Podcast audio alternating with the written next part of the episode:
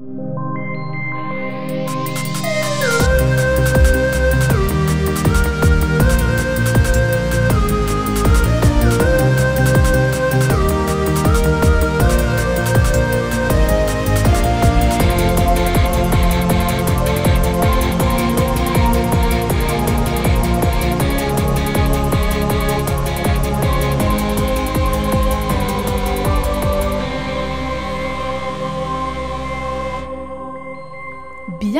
À toutes et à tous dans ce nouvel épisode de Codex au féminin et au pluriel. Et je suis avec Jade. Salut Jade C'est moi.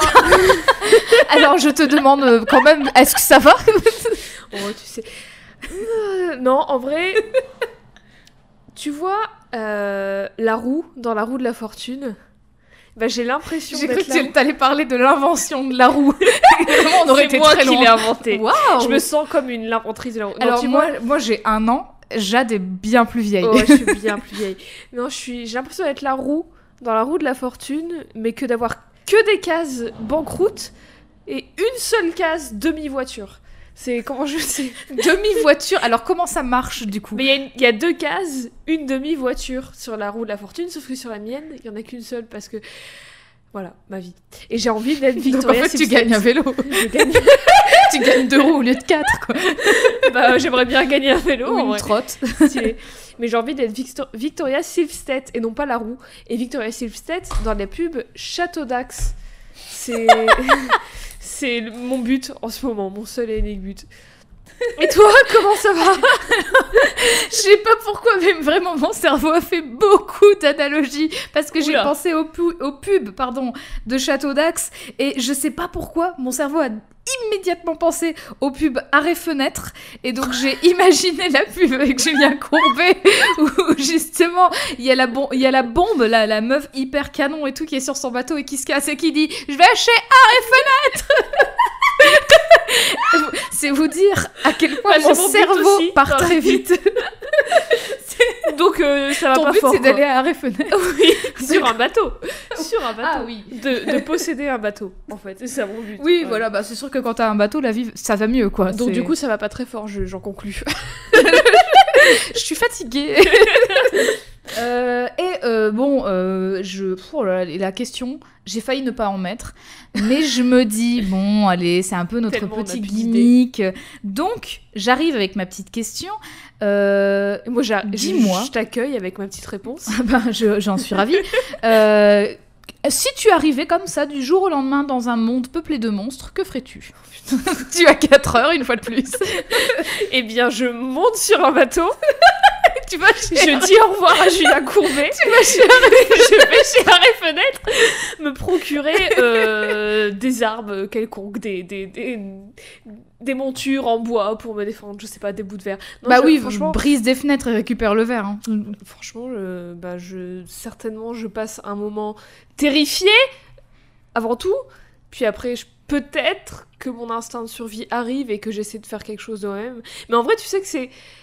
Genre quand je joue à The Last of Us ou Resident Evil, enfin que je regarde des films avec des zombies, des trucs comme ça, à chaque fois je me pose la question est-ce que j'aurais assez d'instinct de survie ou de courage juste pour survivre? Ou est-ce que, comme cette année, je me dirais bah de toute façon le monde comme on le connaît n'existe plus, donc à quoi bon continuer de vivre? Désolée Mhm. pour la crise existentielle.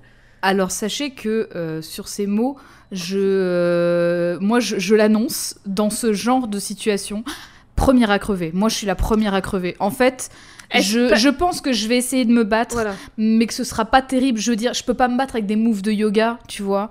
Euh, Oui, mais du coup, ça te donne un je suis souple, une certaine... euh, oui, c'est- Bah écoute, si je finis sur une, une planche si, en euh, hauteur, imagine, il y a un bon, monstre qui t'attaque et toi, tu lui claques un- une pose du guerrier de, numéro 2, hop, tu peux l'éviter c'est pas tranquille. ma préf, hein, je préfère la une. mais- Ah, moi, je préfère la 2. Bon, désolé. Après, si tu enchaînes tes poses de guerrier, peut-être moyen de te battre avec, du coup. mais- Waouh. Des coups de bras comme Bah, ça, un le, peu le, moulinés, quoi. le tai chi, Oui, mais j'en fais pas, donc euh, je suis bah, foutue, c'est techniquement du yoga en mode ya donc plus rapide. Voilà. tu penses un peu moins à ta Donc, respiration et plus au euh, mouvement. Voilà, si j'arrive dans un univers euh, peuplé de monstres, je, je ne, je ne sais pas. Si je me retrouve assez chanceuse pour être entourée de personnes qui savent relativiser et et, se battre et qui arrive à créer un, groupe et avec, euh, genre, euh, comme dans Fallout, euh, un, espèce d'abri où on, fait, on crée un microcosme où on arrive à survivre, je pense que ça irait. Mais si je suis vraiment toute seule, toute seule, je risque de galérer un moment avant de trouver quelqu'un, quoi.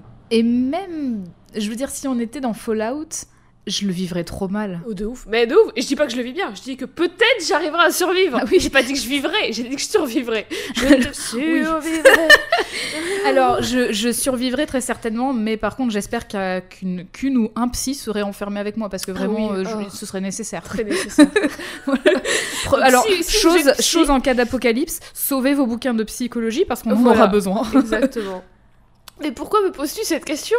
Eh bien, bah, parce qu'on enregistre un épisode et que là, on va y aller. Euh, J'ai pas de transition. Euh, je, je vais peut-être te laisser. Oula, je vais peut-être te laisser nous rappeler euh, les indices de cette semaine. Vas-y, je t'en prie. Alors, les indices, le premier, les deux étaient sont des emojis. Ouais. Le premier est une lance Mhm. et le deuxième est un poisson, un petit poisson bleu. Un petit poisson dans l'eau. Alors, question. Est-ce que la, le personnage, est-ce enfin, est-ce que le fait que ce soit des emojis, ça a un rapport avec la qui elle est? Ou est-ce que ça aurait pu être juste une image de lance normale et une Non, en fait, je. Alors. euh, dans ma tête, le fait d'avoir choisi un emoji pour le poisson, ça m'a semblé évident, mais ça n'a rien à voir avec le personnage. Et en fait, il se trouve que quand j'ai cherché des images de lance, je suis tombée sur cette image de lance qui aussi a le, le- le même, euh, la même charte graphique qu'un emoji. Et je me suis dit, oh, ça va bien avec. voilà, c'est tout. Donc, non, rien à voir. Donc c'est pas ma réponse, alors ma de- réponse pour te dire rien à voir était très longue. Je, je te mais bon. Alors, je tiens aussi à dire qu'il y a beaucoup de personnes qui ont proposé des réponses. Je ne les ai pas toutes lues parce que euh, j'avais j'avais eu, peur de euh, balancer des trucs. Donc, Il y a euh, eu Mera de DC Comics d'Aquaman. Est-ce que tu y as pensé, toi, Mera? Pas du tout. Bon. Est-ce que c'est Mera? Non. Il y a eu Vaiana ou Moana dans sa version originale. Est-ce que c'est Vaiana? Alors non, mais euh, bête d'idée en vrai parce que Katara euh, trop bien, euh, trop bien Vaiana. Euh, alors Katara, non, mais très intelligent d'y avoir pensé. Et après, je me suis dit, eh, mais eh, j'ai parlé de Lin Beifong, hein, les gars. euh, je... Oui, mais on n'a pas dit que c'était une perso par univers. On peut en faire plusieurs. Peut-être qu'un jour, je vais venir et j'ai parlé de Korra. Est-ce que. Qu'est-ce qu'il y a eu d'autre aussi J'ai oublié. Mais. moi, Le j'avais. talent de community management de Jade. Écoute, je fais ce que je peux. Euh, ce n'est pas mon métier. Chacune ses notes. Exactement. Euh, Autre question.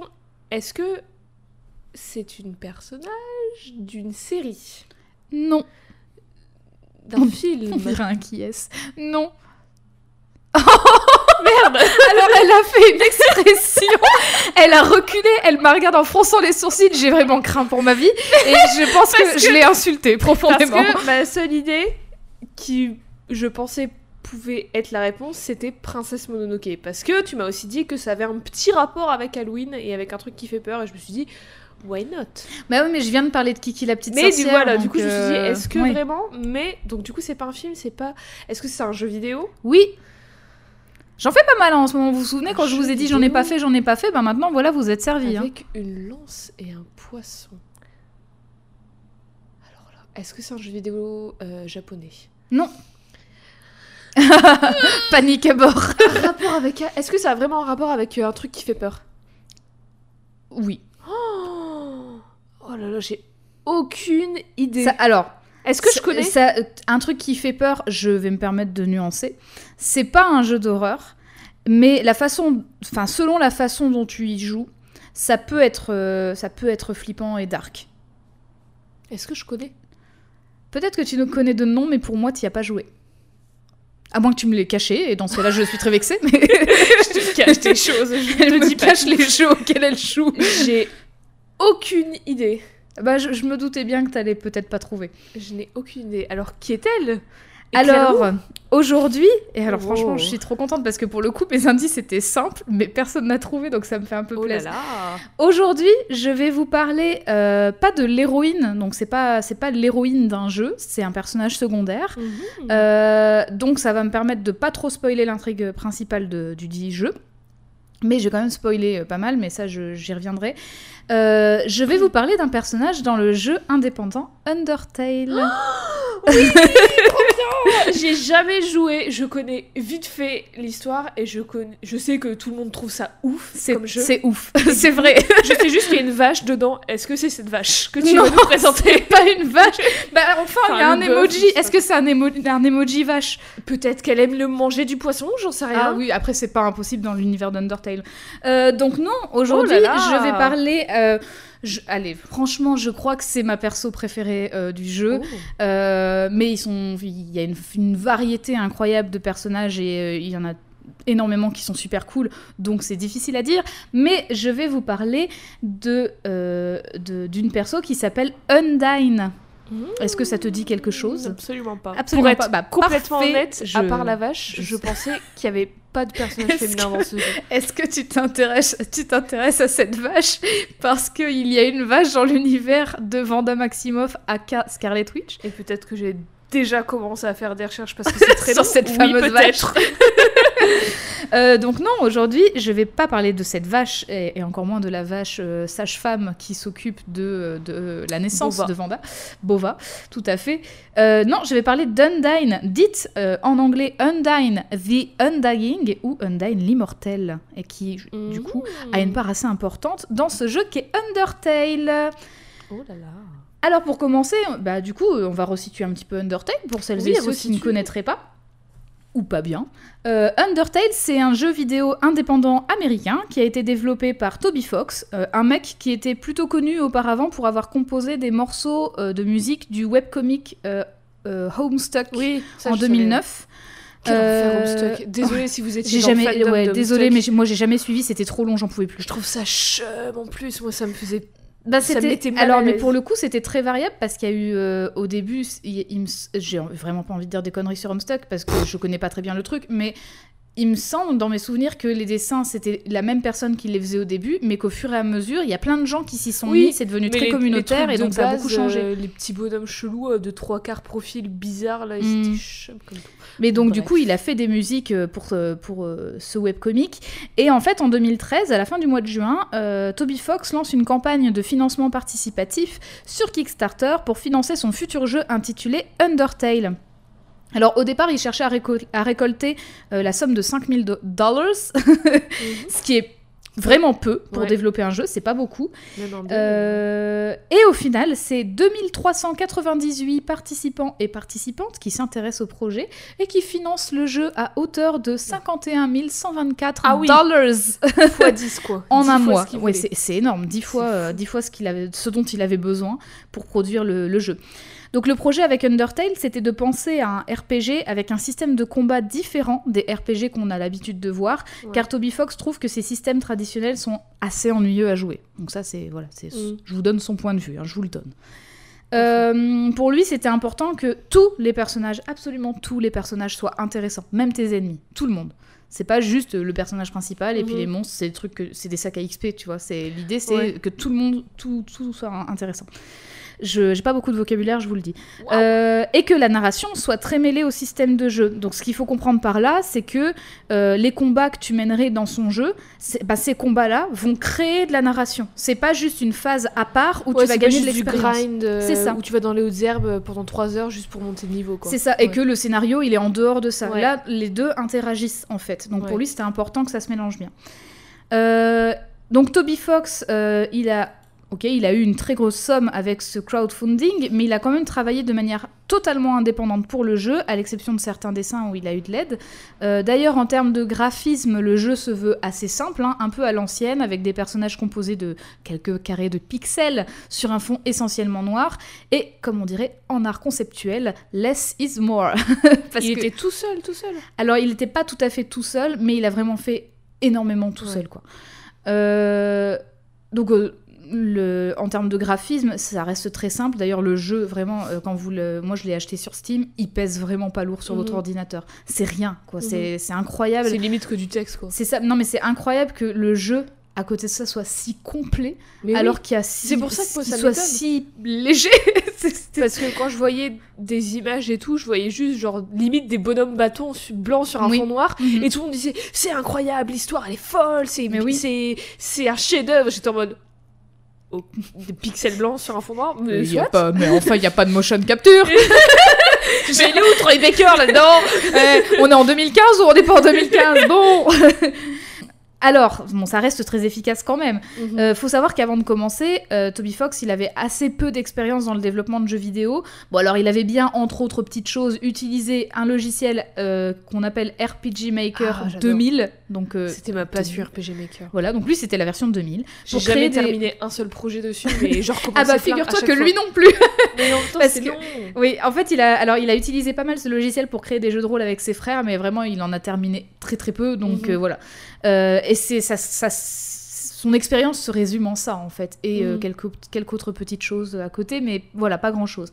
En ce qui concerne d'ailleurs les quelques dessins qu'il n'a pas réalisés pour le jeu, euh, il a travaillé avec une animatrice en freelance qui s'appelle Temi Chang, et c'est elle sa principale assistante artistique sur le projet. Euh, et d'ailleurs, elle a fourni euh, quand même quelques images conceptuelles et des sprites euh, en plus. Donc Ouais. tout ça est précisé d'ailleurs dans le générique du jeu. À chaque fois, c'est précisé ce personnage, c'est elle qui l'a designé Mhm. ou c'est lui. Enfin voilà, ou les deux. En même temps, il y a que deux noms au générique, voilà. donc tant que autant non, mais créditer vraiment Alors il y, a- gens. il y a l'heure de nom et après il y a les- le nom de tous les participants Ouais, et bah, participantes du coup, il y avait de la place. Kickstarter et c'est énorme quoi. Il y en a plein. Ouais. Euh, Temi Chang d'ailleurs a une espèce de personnage à son nom, voilà petite trivia. Euh, les Oh, les c'est cool. Temi, donc c'est des, des petits chiens avec, des- avec une tête mignonne et des petits cheveux, les Temi Dogs. Et en fait il se trouve que c'est pas elle qui a dessiné euh, ce, ce design là, mais une autre artiste qui s'appelle Betty Kwong qui avait dessiné ça pour lui offrir à elle. Donc euh, avant. Undertale. Euh, et en fait, euh, Temi Chang, elle avait tellement aimé ce dessin que ça a été son avatar très longtemps sur les réseaux sociaux. Et donc, elle a intégré le Cara Design Ah, c'est au jeu euh, comme, comme une sorte de caméo. Voilà, tout simplement. Mais Undertale, ça parle de quoi? Mais ça parle de quoi Oui, Undertale, parce en que fait. On parle de comment ça se passe, mais voilà. Alors tout ce que je sais, c'est qu'il y a une vache et des squelettes. Et une plante qui te mange à un moment Alors, qui- une petite fleur un peu vénère, oui. euh. Euh, bah, en fait, dans ce jeu, ce qui est bien dans ce jeu, c'est que bah, on est sur un jeu qui n'a pas de traduction officielle française, que, Ouais. tu, joues, que tu joues en anglais.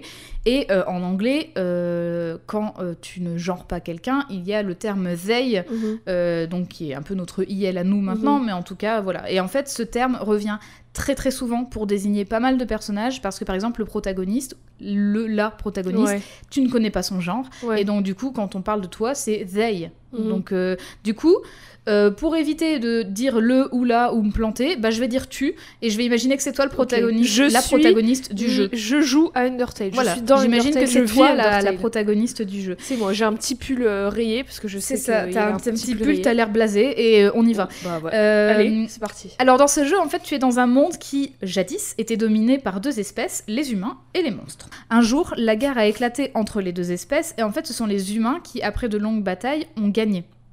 Ils ont alors scellé les monstres sous terre à l'aide d'un enchantement, d'où le nom du jeu, Undertale, euh, qu'on pourrait traduire genre par le conte du dessous. Ouais. voilà, c'est pas très beau en français, mais bon.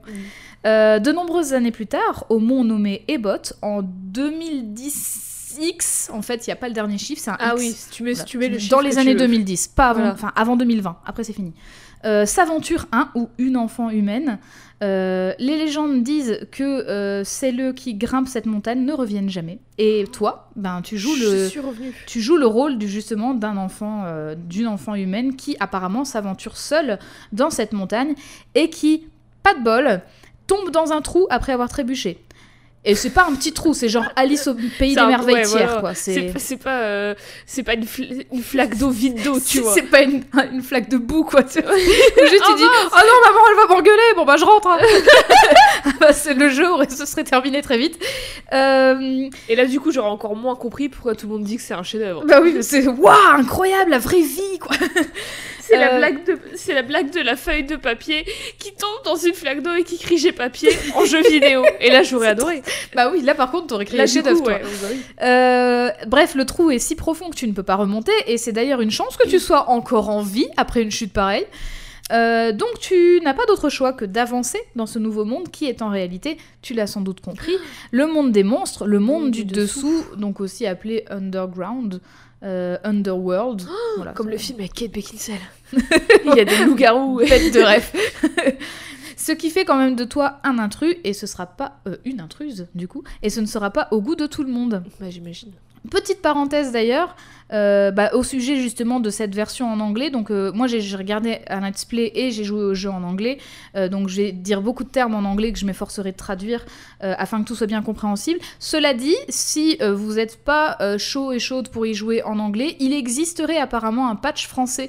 Fanmade. Euh, ouais, j'ai en fait Mm. j'ai pas euh, approfondi trop mes recherches là-dessus, mais j'ai vu qu'il- que apparemment tu pouvais trouver ça. Donc Ouais, bah, C'est possible. vu le succès du jeu, il y a dû y avoir des personnes euh, Ouais. qui ont fait des traductions. Après, ça se trouve, il y a eu une vraie, une vraie version française, et dans ce cas-là, je j'ai pas fait mes recherches correctement. Et dans ce cas-là, bah, pff, pas le temps. Euh, je m'excuse même plus. Écoutez, on a 11 pages à faire là, donc euh, bon. Oula Alors, euh, la particularité du jeu Undertale réside dans le fait que ton avancée dans l'histoire ne dépend pas de ta prise de niveau due au combat. Je m'explique. Euh, le fait de prendre des niveaux, c'est pas nécessaire pour avancer, comme dans un Pokémon par exemple, Mhm. où euh, c'est quand même plus simple d'avoir des tanks si tu veux terminer la ligue. bah, Il faut des badges. Il faut Oui, tous les voilà. badges déjà. Euh, là, en fait, dans Undertale, tu peux rester niveau 1 pendant tout le jeu et arriver à la fin du jeu et finir le jeu. C'est pas un problème. Mhm. Euh, autre chose, tu as la possibilité de jouer ce jeu de plusieurs façons. Donc, soit comme un jeu normal ou, ou de façon un peu standard, un ennemi qui se présente à toi, tu vas le tuer pour avancer dans le jeu. Mhm. Euh, soit en jouant de façon pacifique, à savoir en tentant de discuter avec tes ennemis lors des phases de Mmh. combat, de fuir ces phases de combat ou encore d'épargner ouais. tes adversaires. Comme dans Voilà. Mass Effect, tu peux choisir soit t'es euh, paragon, soit t'es euh, bah, pacifiste. Mhm. Soit t'es méchant, soit t'es gentil, ou soit t'es entre les deux. Oui, parce que moi je me souviens que quand je jouais à Mass Effect, ma jauge elle bougeait jamais parce qu'en fait je voulais contrarier personne. donc, pareil. du coup, Ou alors j'étais trop sympa. tu veux contrarier personne et puis il y a des personnes avec qui tu veux sortir et tout et du coup ça, ça nique tout ton, toute ta jauge, c'est trop bizarre. Mais moi, moi il y avait des et du coup personnages. tes fins elles sont pourries Mais après. oui, et puis il y avait des personnages aussi, euh, genre on me disait ouais, euh, c'est c'est des personnages sanguinaires, des bêtes de guerre et tout. Moi j'ai pas envie de les contrarier ces gens-là, donc Bah ouais, sympa avec eux, tu vois. Mais genre, du oui, coup, oui. est-ce qu'il y a plusieurs fins à Undertale bien sûr. Mmh. Ah, alors bien sûr que oui. Combien Euh, alors, déjà, euh, là j'ai parlé de la façon normale de jouer, entre guillemets. En fait, euh, si tu fais une run où tu tues tout le monde, tous les monstres, c'est ce qu'on appelle une run génocide. Yes. Voilà, donc euh, comme Ouais, son oui. nom l'indique,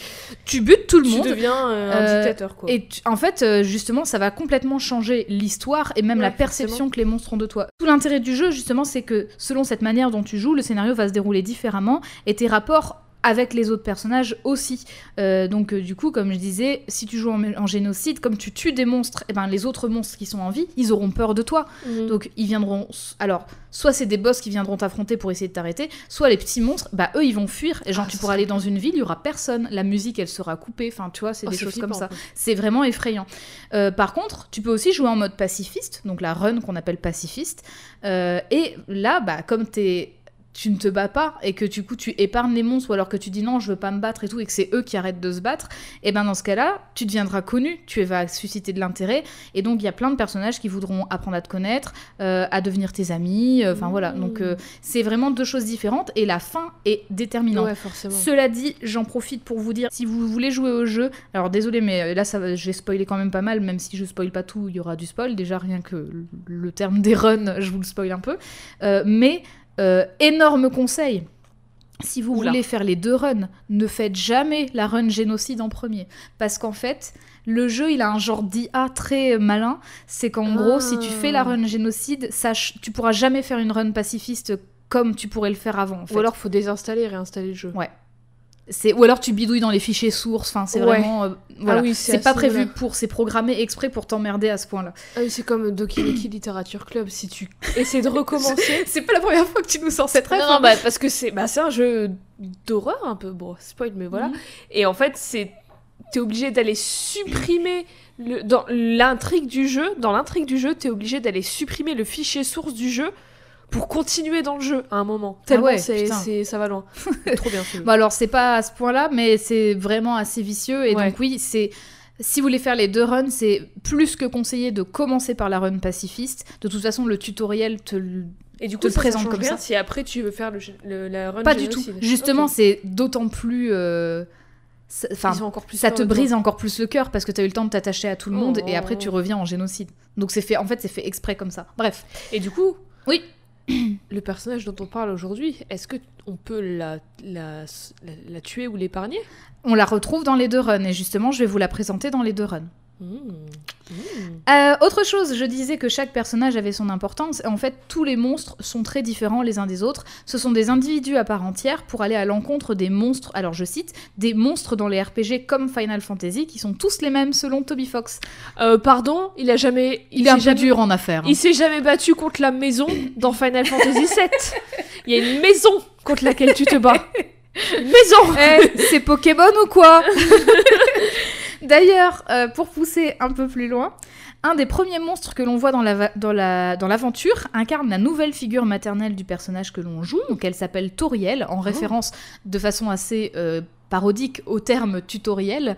Euh, et Toby Fox l'a écrite vraiment. Ah, moi je pensais que c'était un rapport avec taureau parce que c'est une vache et elle ressemble à un taureau. Non, c'est T-O-R-I-E-L, Toriel. Ah. C'est vraiment J'ai l'impression de débile.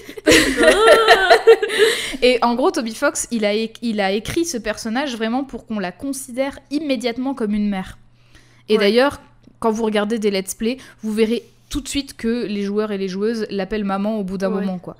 Euh, et que de toute façon, on peut aussi sélectionner un dialogue comme ça. Euh, et en fait, il a écrit pour qu'elle agisse comme une mère, à l'inverse de, par exemple, la mère dans Pokémon, encore une fois, qui pour lui est une figure maternelle un peu symbolique, mais qui Ouais, n'est pas est- plus développée que ça. quoi. Ouais, elle est là juste histoire de Oui, dire voilà. euh, Salut, oublie pas tes baskets Allez, Allez, ciao à jamais C'est ça. C'est- ouais. Reviens quand t'auras battu la ligue et que t'auras des sous Il me semble qu'elle te passait des coups de fil dans la version Ruby Saphir, non? Non, Euh, c'est où le téléphone? C'est dans la. Non, c'est dans hum, Or et Argent, je crois, dans le je sais téléphone. plus, c'est dans la première version où t'as le télé... enfin le pas le téléphone mais le Pokékit ou je sais pas quoi Ouais, là, ouais. où tu peux recevoir des appels. Genre, Je elle te, elle passe des coups de fil dans un jeu, mais c'est tout, quoi. C'est... Ouais. Et elle te dit juste Tu fais bien attention, hein, tu n'oublies pas de soigner tes Pokémon. Couvre-toi bien quand tu sors. moi, j'imagine vraiment, parce que Pokémon, on joue quand même un, un enfant, euh, un ou une enfant de, je sais pas, 10, 11 ans, en mode Maman, arrête, tu me fous la honte. Tu peux me déposer au bout de la rue. Ouais, c'est ça. Vas-y, euh, j'ai pas envie que mes potes y voient ta bagnole. Euh, bref, la musique du jeu a également été entièrement composée par Toby Fox, Bah, qui décidément est un homme orchestre et d'ailleurs qui se décrit comme autodidacte. Bah, ouais, donc, euh, bête, euh, bête de compositeur. Une grande partie des musiques qui, euh, donc une grande partie des musiques ont d'ailleurs été composées assez rapidement, inspirées de jeux, euh, parfois inspirées de jeux de rôle de la Super NES parce qu'il est passionné de jeux de rôle, mais aussi du webcomic Homestuck sur lequel il a déjà travaillé. Le jeu sort finalement le 15 septembre 2015, donc deux ans après le Kickstarter. Sur Windows et Mac OS X, puis le 17 juillet 2016 sur Linux, parce qu'il n'y a pas de raison que les, les fans de Linux n'aient pas le droit d'y jouer. Surtout que sur Linux, il y a que des gros geeks donc forcément qu'ils vont y jouer. Ah, il faut, hein. En août 2017, le jeu sort sur Play 4 et sur PlayStation Vita pour finalement être porté sur Nintendo Switch le 15 septembre 2018 au Japon pour les 3 ans du jeu et 3 jours après dans le reste du monde. À savoir d'ailleurs qu'au Japon, gros succès quand même, et qu'il y a, il y a eu euh, le, le 15 septembre, enfin vraiment au mois de septembre, pour les 5 ans du jeu, euh, sur YouTube, ils ont fait un concert, euh, donc c'est un Mmh. orchestre japonais qui s'appelle Music Engine, qui a euh, réarrangé les musiques, qui a fait un concert euh, qui a duré euh, une heure et demie, un truc comme ça, mais la vidéo en dure trois parce qu'ils ont fait un- une attente, donc il dure deux heures, je crois, le concert. Et bref, c'est euh, assez incroyable de voir ces musiques portées euh, sur un orchestre, et donc c'était pour les 5 ans du jeu, et c'était grandiose. Mais le succès du truc, quand même, même encore maintenant, Mm. ils font des concerts et tout. Mais euh, je l'ai vu, il est sur le Nintendo Store français. Vu que moi, j'ai. Enfin, Oui, oui, Switch moi je en l'ai acheté sur ma Switch. Bah, euh, du coup, il est en français ou il est en anglais j'ai pas joué en fran- Enfin, Peut-être je pas. en Alors, français. je l'ai acheté sur ma Switch, mais oui, j'ai pas. En fait, j'ai joué sur mon PC parce que je l'avais acheté sur Steam il y a longtemps. Du coup, je l'ai laissé sur ma Bah, Switch sans en y jouer. français, c'est sur le Nintendo Store français. On vérifiera. euh, Oui, en off, bah, euh, ma. Switch est pas loin. euh, on peut, on peut faire ça. Euh, très rapidement, avant de parler d'Undyne, quand même, je vais pas oublier, hein, vous inquiétez Oui. pas. on Euh, n'oublie pas. C'est quoi le principe de l'émission on, on parle de meufs. Euh, Undertale a cartonné à sa sortie, ne reçoit que des bonnes notes, dont un magnifique 10 sur 10 sur IGN. Waouh Euh, les critiques sont élogieuses, surtout au sujet de l'écriture du jeu, tu en as Ouais. parlé déjà, Euh, les personnages, le système de combat, et ça tombe bien parce qu'en fait c'est ce qui intéressait particulièrement Toby Fox. Euh, et euh, un petit chiffre comme ça, euh, un peu daté, mais par exemple en juin 2018, la version Steam du jeu compte plus de 3 millions et demi de joueurs. Et euh, encore aujourd'hui, il y a énormément de gens qui y jouent. Euh, voilà, maintenant que j'ai planté le contexte, ouf, euh, j'ai donné des chiffres, tout ça, j'ai prouvé que j'ai fait des recherches. Euh, maintenant, il ne me reste plus qu'à vous parler du clou du spectacle. Clou, lance, Le vous l'avez ah De l'immortel Dundine. Est-ce que Undyne, ça s'écrit U-N-D-I-N-E Des Y-N-E. E? Et du coup, est-ce que ça se traduit en ondine en français, peut-être? Bah, Il y a sans doute ce jeu de mots-là aussi parce que c'est un poisson. Donc, euh, Ouais, mais je vais te laisser nous la décrire. Oh là là là. Alors, Undyne, c'est qui, c'est quoi, pour le quoi? Je, je l'ai un peu dit, mais, Mais c'est un est monstre, c'est un monstre anthropomorphique avec une tête de poisson. Mais je vais te laisser nous décrire le reste avec euh, du coup euh, ce magnifique trop pixel art. Alors Undyne, elle est toute bleue. Elle a une tête de poisson avec... En fait, on dirait une queue de cheval, mais du coup, c'est Ouais. un peu genre comme une queue de poisson en même temps. Mhm. Elle a des oreilles où on dirait des... C'est Nageoire, nageoire, ouais, voilà. c'est une nageoire. Elle a des yeux jaunes, elle a un fard à paupières rouge trop stylé. Elle a des deux dents jaunes Oui, de Non, mais elle a deux grandes dents qui dépassent tout le temps euh, jaune. un, un- un débardeur euh, noir, des grosses bottes rouges et jaunes. Et voilà, grosso modo, son, euh, son... sa palette de couleurs, c'est bleu, rouge et jaune. Tout à fait. Et elle a l'air... euh, En fait, on dirait une punk un peu. Oui, et aussi, alors c'est pas très évident, mais en fait elle a un cache-œil sur l'œil, euh, sur Ah son oui, œil gauche, donc c'est l'œil droit. C'est une euh, pirate. l'œil droit quand on est face à elle. Pirate Euh, oh, belle rêve. Ils nous ont volé notre recette Qu'est-ce qu'on a avec les pubs aujourd'hui? Donc oui, Undyne, elle a des écailles bleues, une longue queue de cheval rouge, euh, ses yeux jaunes et ses deux petites, euh, ses deux longues dents jaunes euh, qui sortent de sa bouche. Là, je te l'ai montré en tenue casual, mais on verra qu'elle n'a pas, qu'elle n'a pas uniquement cette tenue et que la première fois que tu la vois, c'est pas comme ça que tu la C'est rencontres. comme dans les Sims. Tu peux choisir ta tenue euh, tous les jours, ta tenue de sport, ton pyjama sur ton 31. Sur son 31. Euh, J'ai une image de sur son 31. Oh, j'ai hâte. Euh, alors, à noter que, bon, Undyne, euh, elle a des nageoires à la place des oreilles, tout ça, euh, mais elle a pas de nez, voilà, même si elle est anthropomorphique, elle a pas de nez, voilà, donc... euh, du coup, est-ce qu'elle elle entend? Oui, oui, oui. Parce qu'elle a des nageoires des oreilles. Ouais. Euh, alors oui, parce qu'en fait, elle, elle, euh, bon, elle, elle entend. Après, est-ce qu'elle t'écoute? Je sais pas, parce qu'elle monologue beaucoup. alors, Undyne, au départ, on sait pas trop son genre. Donc je- déjà, je vous parlais du, du fait que le, le terme they était beaucoup utilisé, Mhm. mais en fait, euh, avant que tu ne rencontres le personnage. Euh, à chaque fois qu'on te parle d'Un- de Undyne, on dit Undyne. Donc tu n'as aucune idée, comme il n'y a pas de notion d'accord, d'adjectif Ouais, en anglais, ouais. tu peux pas savoir si c'est euh, si c'est masculin ou féminin, t'en as aucune idée. Euh, mais tout ce qu'on sait, c'est que Undyne, c'est donc moi je vais accorder, hein, parce que on en, en français c'est comme ça, mais elle est la chef de la garde royale. De, donc parce qu'il y a un roi dans ce Dans royaume le des- monde des monstres. Oui. Il y a un roi et en fait il y a une garde royale et elle c'est la chef. Euh, et euh, on le sait particulièrement car euh, un des monstres les plus connus du jeu qui s'appelle Papyrus est très fier de nous dire que donc de te dire puisque c'est toi euh, Oui, la protagoniste, il vrai. est très fier de te dire que si il te capture, il pourra officiellement entrer dans la garde royale grâce à elle. C'est sa mission et voilà, c'est son test. quoi. C'est quel monstre, Papyrus? Justement, alors on va en parler, on va en parler un petit peu après. peur. Euh, alors d'ailleurs j'en profite euh, pour dire que euh, donc on, euh, je l'avais enfin, je l'avais déjà dit voilà c'est là qu'elles sont là mes notes mais euh, euh, la run pacifiste où on ne tue aucun monstre et la run génocide où on les tue tous ça va complètement changer aussi le rapport qu'on a avec Undyne Euh, dans la run pacifiste, bah, comme t'es sympa avec tout le monde et que tu tues personne, t'as le temps d'apprendre à les connaître. Et donc, du coup, euh, moi, je vais vous parler des deux, mais évidemment, la run pacifiste va être plus longue à vous expliquer parce que bah, Undyne, euh, tu sais pas de la buter, quoi, tout simplement. Ouais, il y a plus de développement forcément. Voilà, Euh, donc je vais vous parler de la run pacifiste en premier, tout comme je vous conseille de commencer par la run pacifiste si vous jouez. Alors, dans la run pacifiste, on va rencontrer quelques personnages jusqu'à ce qu'on tombe sur le fameux Papyrus et son frère Sans, que je Oui, vais te bah, c'est les laisser nous décrire. Donc Papyrus Bah, est alors, là et Sans est là. Alors j'ai toujours cru que Sans... En fait je confonds toujours les deux. Je sais pas pourquoi Sans dans ma tête c'est un mec euh, grand et fin. Du coup bref, Papyrus et Sans sont deux squelettes.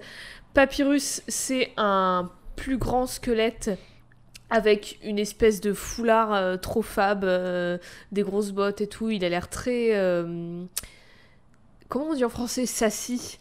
Il a l'air très. euh, Purée, je, je m'attendais pas à ça. Genre, il est vachement sarcastique et il est euh, très, euh, très sûr de lui et tout. Et Papyrus, du coup. Non, Sans. euh, Sans, voilà, tu vois, je les confonds. Mhm. Sans, il est, c'est un petit il, qui porte une veste euh, en cuir ou un bomber, Alors, je sais pas. ouais, il- je on dirait mis- plus un loupard que son En frère. fait, je t'ai- je t'ai mis les images en noir et blanc faute de mieux, mais en fait, euh, c'est euh, c'est un que- genre de sweat avec un, un pantalon de, jo- de jogging et il a des pantoufles. Ah. Et alors, en gros, ils ont des codes couleurs. Euh, Papyrus, c'est plutôt jaune, blanc, rouge. Ouais. Et Sans, c'est bleu et rose. Ses pantoufles, elles sont roses et son. Ah, son parce que pour moi, c'était vraiment un loupard, genre avec sa veste en cuir et son pantalon en cuir et tout, parce que j'ai toujours vu que en noir et blanc. Non, non, non, c'est vraiment euh, du, du, du- Donc, du coup, c'est un branleur en fait. plutôt ça. non, pardon, ce n'est pas un branleur, Mais il c'est a, moi il, a, tous les il a jours. vraiment une dégaine très à l'aise, Sans. Voilà, c'est ça. Ok, donc ils sont tous les deux t- relativement à l'aise avec eux-mêmes, mais Pap- euh, Papi- pa- pa- le plus grand, Papyrus. Papyrus, Celui qui a le nom le plus long, c'est le plus grand. ok, Papyrus, il a l'air plus... euh, je sais pas comment on dit. Il est très genre- extraverti, Papyrus. Voilà, il a l'air beaucoup plus extraverti que Sans, qui a l'air beaucoup plus posé et euh, je m'en foutiste. Exactement. Alors pour information, la blague de leur nom est tout simplement en lien avec les Oui. polices d'écriture qui apparaissent dans leur... Sans MS. Exactement. En fait, il y a une- euh, quand ils parlent, donc quand tous les personnages parlent, il y a plus ou moins la même police d'écriture, à l'exception de Papyrus et Sans. Euh, Papyrus, donc c'est Papyrus toujours en majuscule. Oh, quel Donc enfer. ouais, c'est vraiment un enfer à lire. Et Sans, lui, donc son nom et son nom est écrit tout en minuscule déjà, euh, il me semble. Et en fait, quand il parle, c'est du comics en MS Mhm. tout en minuscule. Bref, Papyrus, il se met en tête que, comme tu n'es pas un monstre, il faut te capturer et il te défie à plusieurs reprises. Alors, il, il essaie de t'intimider, il pose des pièges, enfin, tu vois, il fait plein de trucs et tout. Et à chaque fois, Sans, il est à côté en mode euh, Ouais, tu vas y arriver, ouais, enfin, tu vois. c'est- et Papyrus, il est en mode Ouais, j'ai te chopé et tout. Enfin, bref, c'est n'importe quoi. Euh, bref, il est déterminé à te capturer pour te livrer à la garde royale car il dit que ça plaira à Undyne et qu'il pourra officiellement entrer dans cette escouade. Sauf que à chaque fois qu'il, à chaque piège qu'il pose, soit il t'en met un trop simple, genre une énigme facile, euh, soit il se dit oh en fait non c'est trop simple, euh, il faut que je fasse mieux et du coup en fait il te laisse passer. Donc euh, non mais c'est, il est vraiment très indécis. Bref, pour te capturer, il faut que je te laisse passer en fait. Tu vois, c'est de la il faut, que je, psychologie il inversée. faut que je réfléchisse et que je te mette un piège plus dur. C'est de la psychologie inversée. Si tu penses que tu peux passer, en fait, tu peux pas. Tu vois? Et si tu sais que tu peux, mais que tu penses que tu peux pas alors que tu peux, et ben, et ben ouais, J'ai prison lâché- directement. J'ai lâché si vite. Moi non plus, je sais plus. Bref, dans le fond, Papyrus, c'est pas quelqu'un de mauvais et il commence même à s'attacher à toi. Et quand finalement il parvient à te capturer, donc ton personnage est enfermé euh, dans une cage dont les barreaux sont trop larges, du coup tu peux t'échapper à l'infini. et d'ailleurs tu peux t'échapper plusieurs fois et il va te recapturer plusieurs fois et genre euh, finalement il va te laisser partir parce qu'il commence à s'attacher à ton acharnement, il trouve que bah t'es pas méchant, t'es pas si méchante et tout. Ouais. Et euh, il va même te dire, tu sais, si tu voulais sortir, il suffisait de me demander, parce qu'en fait, tu sors toute seule à chaque Bah, fois. donc voilà. Non, mais il est- oui, voilà, il est pas très futé, mais il est pas méchant. Euh, et au bout d'un moment, donc tu vas finir par discuter avec lui, tu lui proposes de devenir ami, donc tu as un genre de date avec, enfin Mhm. voilà, un petit, tu vas sortir avec. Bref, il te pose, il te pose plus problème. Après euh, ta libération slash date avec euh, Papyrus, tu continues de te promener dans les différents tableaux du jeu jusqu'à ce que tu arrives à la zone de la cascade, donc The Waterfall, où tu surprends Papyrus parler à un personnage au sujet de l'humain qu'il est censé capturer. Et c'est un personnage Mais en alors, full armure, comme Qui ça. vient de nous libérer? Alors bah oui, bah c'est littéralement une armure complète de la tête aux pieds avec comment on appelle ça un- le truc rouge là euh, qui On dirait une de sorte de casque. crinière Voilà, euh, une espèce de crinière rouge qui dépasse de qui rappelle. de euh, qui rappelle la, la, la queue de cheval, la queue de poisson de Undyne. Exactement. Du coup, est-ce que ce serait pas Undyne sur son Mhm. 31 Mhm.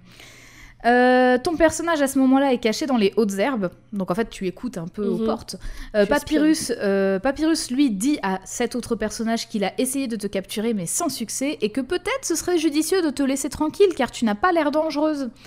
Et bon, ce personnage en armure, qui n'est autre qu'Undyne en effet, euh, n'est pas convaincu de ouf. Mhm.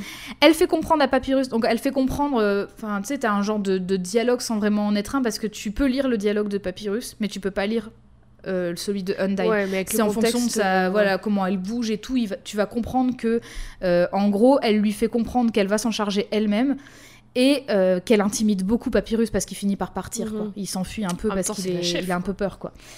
Euh, une fois qu'il est parti, Undyne sent comme une présence dans les hautes herbes. Toi, t'es dans les hautes herbes là, et en gros, quand elle sent ta présence, elle sort. Elle sort quoi? Une lance de lumière Une lance bleue bleue Elle sort une lance bleue, et là, la première. Elle- Ouais. Là, on entend une première musique qui est liée à notre personnage, qui se lance et qui commence à te mettre dans une situation d'inquiétude assez intense par rapport au début du jeu, et je propose qu'on l'écoute tout de suite.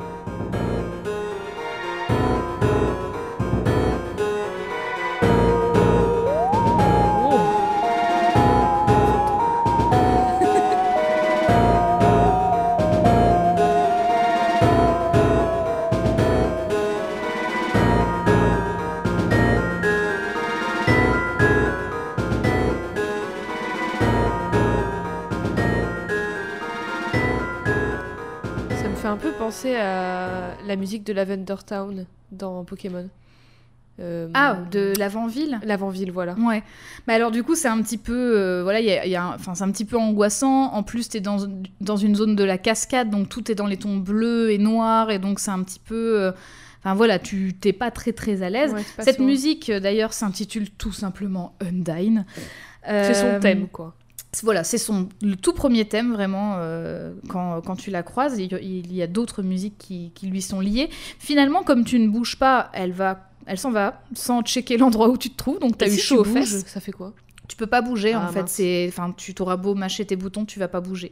C'est en fait, mais du coup, ça va te créer une angoisse de ouf parce que tu vas dire oh putain, oh putain, elle va me tuer et là je peux rien faire quoi. Enfin, et du coup, Mm. c'est le moment où tu commences à avoir peur d'un perso alors que tout le monde a plus ou moins été sympa avec toi. Genre même Papyrus, il essayait de te capturer, mais c'était un peu rigolo dans le contexte, tu vois. Ouais, il était là genre ouais, je vais te capturer et tout, mais c'était un rigolo, donc tu t'es là genre ouais, c'est ça. Tu pas Mais sérieux. là, tu vois quelqu'un de vraiment menaçant Ouais, pour la première fois dans le jeu. Après ça, quand elle s'en va, tu as le temps d'explorer un petit peu les différentes zones liées à la cascade et tu vas te... Enfin, au bout d'un moment, tu vas te faire traquer par Undyne qui ne lâchera pas l'affaire si vite. hein. Elle a dit qu'elle se chargerait de toi. Bah écoute, elle est Elle pas chef pour rien. Hein. En gros, quand ton personnage, euh, à chaque fois que ton personnage sera à moitié plongé dans l'ombre, comme ça, bah tu sais que c'est la merde qui t'attend.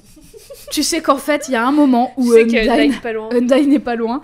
Euh, et pour le coup, euh, alors en fait, euh, ça je l'ai pas expliqué, mais en gros, euh, tout à l'heure je parlais de phase de combat. En fait, euh, c'est un peu comme, bah, comme Pokémon ou Final Fantasy, c'est un peu mes deux exemples qui reviennent souvent, mais c'est assez parlant.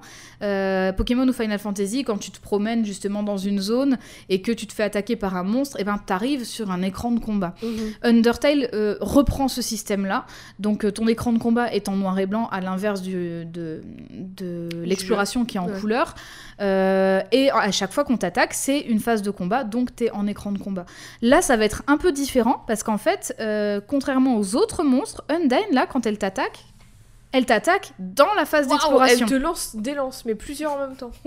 Alors elle te lance des lances et toi Waouh. bah tu peux pas te défendre parce qu'elle est donc comme tu le vois loin de toi. Tu Et es toi, sur un pas en pont écran et de voilà. du coup, tu peux pas. Exactement et, euh, et tu peux même pas dire de fuir ou de l'épargner ou quoi parce que encore une fois tu n'as pas accès à ces options si tu n'es pas dans ton écran Ouais, de combat. Tu cours. Donc là t'as juste à courir, à éviter et euh, espérer survivre. Donc euh, voilà, elle te lance euh, ces lances bleues que tu dois éviter euh, sur cette plateforme. Et si jamais, par contre, tu te fais toucher par l'une d'entre elles, tu perds pas de vie parce que tu n'es pas en phase de combat. Mais ça va ouvrir une phase de combat qui ressemble à ça.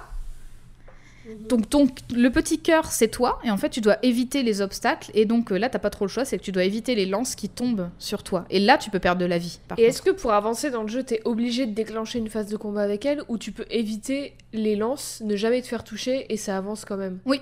Ah, d'accord. Et du Là, coup, ça change un truc dans, ta- la fin que tu vas avoir Non, ça change pas la fin. Ce qui change la fin, c'est si tu décides de tuer les monstres ou pas. C'est principalement ça. Ok. Euh, C'est bon, alors c'est assez technique quand même. hein. Tu peux les éviter, mais il faut être rapide et en même temps il faut rester calme parce que bah, si tu stresses, bah, tu vas partir dans tous les sens et tu vas te faire toucher. Euh, au bout d'un moment, tu peux te planquer de nouveau dans des hautes herbes, mais elle te suit et elle vient pour t'attraper un peu au ralenti. Donc encore une fois, il y a un truc très flippant Ouais. parce que tu, toi, tu te vois pas C'est dans les hautes un herbes. slasher en fait. Oui, c'est Elle ça. te suit sans cesse. euh, et même si elle te court pas, tu sais qu'elle va te choper. Ouais, c'est ça. Et en fait, en gros, bah là encore une fois, le jeu te bloque. Donc toi, tu vas dans les hautes herbes, tu restes dedans. Le jeu te permet pas de sortir, de continuer d'avancer. Et elle, elle arrive. Sauf que Oh. toi, comme t'es- dans les hautes herbes et que t'es un enfant, tu dépasses pas des hautes herbes. Ah, du coup, Donc, elle voit pas. ouais. Bah, elle voit pas, mais toi non plus. Donc tu sais pas si elle va te choper ou pas parce que elle, elle dépasse. Tu la vois. Donc c'est vraiment tout est fait pour augmenter ton stress. Elle, a- elle attrape un truc au ralenti. Oh, elle me fait peur. Elle tire comme ça au ralenti et là tu te dis oh putain ça y est elle m'a eu et je suis mort et en un fait grappin. Sais, c'est comme dans les trucs avec les peluches. waouh mais elle est trop douée elle l'a fait du premier coup Elle attrape à chaque fois une peluche. Alors par chance ce n'est pas toi qu'elle attrape mais un enfant monstre à ta place qui s'appelle Monster Kid tout simplement en, en anglais euh, avant de le reposer et de partir parce que Undyne ne veut pas de mal au monstre elle Oui. c'est- pas ce qui l'intéresse elle Oui, c'est te eux, choper ils sont là, oui voilà toi euh, t'es toi t'es l'intruse en fait. Et en gros, d'ailleurs, donc tu- à ce moment-là, tu peux ressortir des hautes herbes. Le gamin, il te suit. Et en fait, il est trop saucé. Il est en mode Waouh, Undyne, elle m'a touché touché, je me laverai plus jamais. mais c'est ça, j'ai trop de la chance et tout. Et en fait, tu. Tu le retrouves à la fin du jeu, il pue la mort parce qu'il s'est pas lavé depuis. Puis il est en mode, Ah, elle m'a touché. Bah alors, limite, c'est ça parce que franchement, c'est son fan number one. Il est trop fan d'Undyne. Et du coup, il part du principe que toi aussi. Donc ça va, ça va faire un quiproquo après. Et lui, il capte que, il capte que t'es humain ou, ou pas? Hmm, pas tout de suite. Euh, bref, le gimmick de ton personnage, donc dans l'ombre, que je t'ai montré tout à l'heure, euh, à, chaque fois, ça- à chaque fois que tu verras ton personnage à moitié plongé dans l'ombre, tu sais que Undyne n'est pas loin et qu'il y aura une phase comme ça où tu vas devoir la fuir, à chaque fois.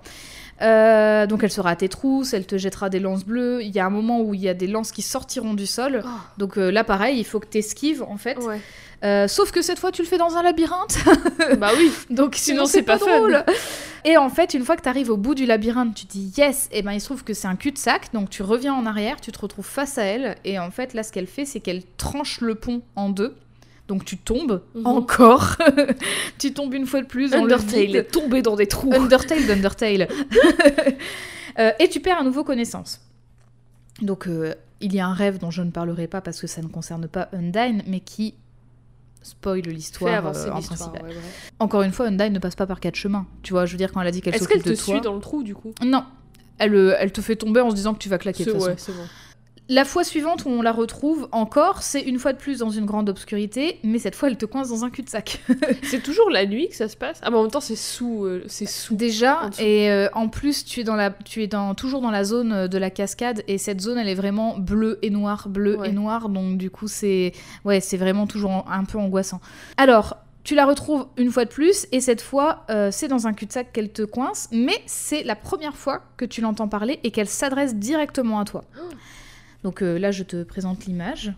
Elle est encore en armure. Ouais. Toujours en armure. Et en fait, euh, d'ailleurs, tu peux voir un peu voilà, la- à quoi ressemble une, une boîte de, dialogue. Et en fait, elle te, elle te dit qu'avec le pouvoir de sept âmes humaines, le roi Asgore Dreamer euh, pourra devenir un dieu et détruire la barrière qui empêche les monstres de revenir à la surface de la Terre. Parce qu'il y a une barrière, hein, ils peuvent pas revenir en fait, hein, à cause de cet enchantement. Et il pourra aussi renvoyer aux humains la souffrance qui a été vécue par les monstres. Pas fun.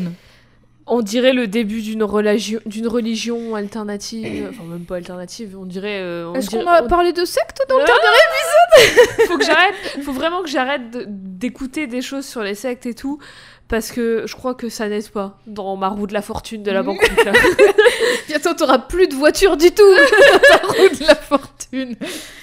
Euh, donc, bref, ce plan, euh, pas. Bon, il la sauce peut-être elle, elle a l'air trop saucée, mais c'est pas ouf pour toi en tant que protagoniste, vu que bah, t'es humaine, donc Ouais. euh, bah, t'es un peu dans la merde, quoi. Puis on Là, parle de ton âme. Elle te suit en fait. Oui, voilà. C'est pas juste pour se débarrasser de toi, c'est pour avoir ton âme. Oui, voilà, c'est vraiment pour extraire quelque chose de toi sur ton corps mort alors que t'es un enfant. Ah Bref, on part donc quand même du principe que le roi des monstres et Undyne sont pas les meilleurs poteaux pour ta route, quoi. oui. Euh, Mais te- sont les meilleurs poteaux entre eux. Entre eux. Et ça, c'est beau. C'est beau, c'est beau l'amitié. C'est beau, l'amitié était trop horrible à côté. c'est nul. Écoute, tant que tu as le cadeau de l'amitié dans ta vie, qu'est-ce qui compte au final Ah, pas sûr que tu puisses être un immonde connard, du coup, mais... Oui, non, c'est vrai. Euh, elle te donne quand même la chance, enfin une chance de te rendre, sinon, bah, de toute façon, elle viendra quand même euh, ôter l'âme de ton corps. Euh, et nouveau coup de chance, décidément, euh, t'en as beaucoup des coups de chance. Elle est interrompue par le Monster Kid, qui, je le rappelle, est toujours trop fan d'Undyne, et en fait qui croit que tu es fan d'Undyne aussi. Euh, et donc Undyne, ça la saoule, et euh, elle embarque le gosse tu sais, pour que vraiment pour dire genre bah ça dégage quoi. Euh, Elle le prend par le col, limite, elle le et, trimballe. et puis elle, elle part. Euh, ce qui te donne l'occasion de t'enfuir une, nouveau- une nouvelle fois, vite fait, bien fait. Heureusement qu'il est là ce gamin. hein. Ouais. Quelques minutes après, tu retombes sur ce Monster Kid tout seul, qui te dit qu'en fait, Undyne lui a dit de rester loin de toi car tu es humaine. Mais lui, en fait, pour lui, tu sembles pas dangereuse. Et en fait, il a dit, mais t'es vraiment humaine? Donc il- non, il s'en était pas rendu compte que t'étais pas un monstre, quoi. Ouais, parce que du coup, pour les monstres, les monstres, c'est les humains. Mm. Et du coup, ils pensent que tout le monde est, tous les humains sont méga violents et tout. À raison en même temps parce qu'ils les ont un peu, enfin, ils Mm. sont combattus, mais non, tu vois. C'est ça. Et Qui sont les monstres au final? Pourquoi Oh là les là, monstres sont-ils des Qui monstres? sont les monstres de votre vie? Oh. Euh, mais c'est surtout aussi que, comme euh, je le disais en intro, euh, Toby Fox, il, il fait très attention à ce qu'il y ait une énorme diversité dans les personnages, que ce soit au niveau de leur écriture, mais aussi au niveau du cara design, tout simplement. Et en fait, les monstres sont hyper variés. Donc Bah ce ouais. serait pas déconnant, je pense, d'avoir un monstre un peu humanoïde. Ouais. Et c'est peut-être pour ça qu'il a pas capté que t'étais pas un humain. quoi. Ouais. Enfin, que t'étais Bah, pas s'il y un a des monstre, monstres, pardon. c'est des squelettes. Techniquement, c'est des c'est C'est squelettes c'est ce qu'il y a en dessous de Oui. ta peau, quoi. Carrément. Donc, euh, Du coup, il semble un petit peu torturé parce que tu lui as pas fait de mal ni rien. Quand il part, il trébuche, il manque de tomber du pont sur lequel Oh. vous vous trouvez. Et là, en fait, euh, t'as deux, euh, t'as deux solutions. Euh, soit c'est ton personnage qui le sauve si tu te diriges vers lui, soit c'est Undyne qui le fait, et en fait elle le fait quand il tombe, donc elle saute du pont, et à ce moment-là ça te permet de t'enfuir. Si tu le sauves, c'est pas une- c'est- pas qu'une méchante, Nine. Là, tu vois. bah, c'est une méchante pas envers les monstres. Parce Oui. que elle, c'est important parce que, que les monstres tout ce qu'on a vu, c'est qu'elle voulait nous buter, qu'il y a des prophéties avec des âmes, et là, elle sauve un gamin quand même. Oui, Donc, tu vois. mais un gamin du coup monstre quoi. Donc, oui, voilà. bon. Euh, du coup, en adéquation avec une vraie run pacifiste, tu devrais sauver ce gamin, Mhm. quoi. Et si tu le fais, Monster Kid te protégera d'Undyne en disant si tu en veux à mon ami, il faudra d'abord passer par moi. Et du coup, elle s'en va à nouveau. sur le corps. Elle s'en va à nouveau, parce que voilà. Alors, ça fait beaucoup d'ascenseurs émotionnels, hein, je te l'accorde. J'avoue. Euh, mais du coup, en fait, c'est, euh, je trouve que c'est assez intéressant parce que c'est une vraie menace. Parce qu'en gros, elle revient pas tout de suite, tout de suite. T'as le temps d'explorer un petit peu et elle revient. Et donc, en fait, t'es jamais vraiment tranquille parce que tu sais que tant que t'auras pas ta vraie phase de combat avec, elle va revenir. Ouais, et du coup, l'histoire, en attendant, elle continue. Oui, voilà. Et donc, euh, c'est une vraiment une menace en menace fond, qui quoi. plane sans cesse sur Ouais. toi et tu sais pas, tu sais pas en fait quand ce sera terminé avec Voilà. elle. C'est Euh, vraiment, c'est vraiment un, un film d'horreur, quoi. C'est vraiment un Ouais. slasher. C'est Et- Michael Myers, quoi, la meuf. Ouais. Et tu vois, au départ, autant, autant Papyrus, quand il revenait tout, tout le temps à la charge, c'était drôle. Là, en fait, bah, déjà, on a entendu la musique, c'est quand même plus inquiétant que le thème de Papyrus est très joyeux. Euh, C'est une musique de cirque. ça fait. Et il y a un gars derrière qui fait Achetez mes chouchous, mes barbapapa Chouchou beignet Mais bon, euh, là, en attendant, euh, Undyne, pour le coup, elle a quand même démis Papyrus de sa fonction pour le faire elle-même. Et elle te pourchasse, elle te jette des lances, elle te fait tomber du haut d'un pont. Et en même temps, Mais elle sauve un gamin. voilà, exactement. En même temps, elle ne veut pas qu'un enfant. Elle, alors, elle sauve un gamin et surtout, elle ne veut pas que ce gamin qui croise ta route soit ta potentielle victime. Parce qu'elle, elle part du principe que t'es dangereuse, parce que t'es une humaine. Ouais, donc en fait, elle est pas méchante, elle est protectrice. Alors, il y a ça, mais elle veut quand même arracher ton âme, quoi. Oui, mais parce que tout ce qu'on lui a dit depuis qu'elle est gamine, j'imagine, c'est que les humains, c'est les méchants. Et du coup, forcément, Mhm. voilà. Enfin, ou alors, il y a ça, mais il y a aussi le fait que, euh, par exemple, quand elle veut t'attaquer et qu'il y a Monster Kid qui débarque, elle elle l'embarque, et donc du coup, ça, j'interprète ça comme, euh, bah, je l'embarque pour pas qu'il voit la violence dont je peux faire preuve à l'égard d'une humaine, quoi. Ouais. Aussi pour le protéger de ce qu'il pourrait Mhm. voir. Donc, euh, il y, a, il y a deux raisons, mais en tout cas, on voit bien que ce qui l'importe, c'est aussi la protection de son peuple. Ouais, bah oui. Mais t'inquiète, Jade, ne souffle pas trop vite. Je- Tu t'es enfui une énième Oui, C'est fois. vrai qu'elle me poursuit, Mais vrai. oui, ton soulagement est de courte durée car elle apparaît une fois encore et cette fois de façon un peu badass Oh, euh, sur une scène euh, sur une scène de coucher de soleil. Oh, en plus, j'adore les couchers de soleil. Oh là là, on dirait le début de Final Fantasy VI. Beaucoup de Ouais, si vous n'avez pas joué à Final Fantasy, bah ouais, désolé. ouais, vraiment, elle arrive et il y a le coucher de soleil en fond et elle, elle est au milieu de l'écran et j'imagine qu'elle arrive, Elle, est, elle marche est de dos. vers l'écran. Elle est de dos là. Ah, elle est de dos Ouais. On dirait qu'elle... Bah, j'imagine qu'elle arrive en, en- en fanfare vers nous. Et euh, vraiment, moi, si, si- bah, elle me poursuit, donc j'imagine, mais je tombe amoureuse d'Undyne, même si elle veut ma mort. Parce qu'en plus, elle est trop c'est ce qui m'est arrivé. Donc en fait, euh, elle te reparle de ces sept âmes humaines. Tu apprends qu'avec le roi, Iel, on, connaît- on collectait déjà six âmes humaines et qu'en fait, il leur en manque une Donc Ah, tu merde. comprends que c'est pour ta gueule. du coup, ils ont déjà tué 6 humains. Ouais. Donc c'est les humains qui vont dans la montagne et qui reviennent jamais, bah c'est ça en fait. Mmh. Ouais. Donc tu comprends que ils sont prêts à aller jusqu'au bout avec toi vu qu'ils l'ont déjà fait six fois. Mais ça veut dire quoi collecter des âmes? Est-ce que t'es obligé Ah. de tuer la personne? Est-ce qu'ils sont genre dans En le fait, coma euh, et puis on utilise euh, leur, leur énergie En euh, fait, tu, tu vois ton dans la dans une dans la l'écran de combat, tu- ton petit cœur symbolise ta vie. Ouais. En fait, le cœur, euh, on l'appelle aussi soul, donc vraiment en majuscule S O U L, Ouais. donc ton âme. Euh, ça s'appelle comme ça en fait, et c'est vraiment euh, c'est ton âme qui euh, contient ta détermination. Et en fait, le le terme de détermination est euh, déterminant. Ah Euh, non, mais il est déterminant dans l'histoire parce que justement, euh, tout ce qu'on t'apprend, c'est que si tu as de la détermination, c'est pas grave si t'es niveau 1, euh, t'arriveras jusqu'au bout et en fait, euh, ce sera bien. en faut toi. croire en toi. Et en fait, euh, c'est c'est ça en fait, c'est que en gros, Donc en gros, si, si elle te bat dans un combat, bah elle a ton âme. En gros, c'est ça. Oui, voilà, ta ta détermination n'a pas suffi. Après, je vais pas spoiler plus que ça, mais en fait, un peu plus tard dans le jeu, tu apprends que la détermination, les monstres n'en ont pas. Ou alors pas autant que les humains. Et aussi, c'est ça, c'est qu'ils pourraient euh, faire se démerder avec de la détermination, mais ils peuvent pas parce que c'est surtout les humains qui en ont. Donc il y a, voilà, y un rapport avec ça. J'ai été très vague volontairement pour pas spoiler. Oui. Et donc, ils ont, ils ont collecté six âmes, et euh, bah, la septième, c'est toi. Elle s'apprête à te raconter pourquoi ils, elles font ça, et en fait, soudain, elle s'exclame. Donc, de- depuis le début, elle monologue, hein, tu réponds pas. Et d'un coup, elle s'exclame Non, tu sais quoi? Laisse tomber. Pourquoi devrais-je raconter cette histoire quand tu es sur le point de mourir Nia Voilà, Enfin, un méchant qui raconte pas son plan avant de te tuer et te laisse le temps de le tuer en, en revanche. Et alors elle fait Nga Enfin un cri, euh, je ne sais pas comment le voilà, Nia Et en fait ça, se, ça lance euh, la musique du même nom qui s'appelle Nia Et là, ça y est, elle enlève son casque Est-ce que la musique s'appelle vraiment Nia Euh, Genre c'est N, genre GNIA N-N-G-A-H-H point d'exclamation. Ah ouais. Voilà. Et euh, Ah, voilà, vous, vous l'entendez en ce moment même. Et là, là, elle enlève son casque et tu vois son vrai visage. Euh, hop. Son visage de poisson. Et tu le vois aussi ici. Avec, donc son cachet, là, est plus Ouais, évident. C'est vraiment une pirate quoi. Et elle fait son petit laïus comme quoi que les livres d'une certaine Alphys, mais elle dit pas elle.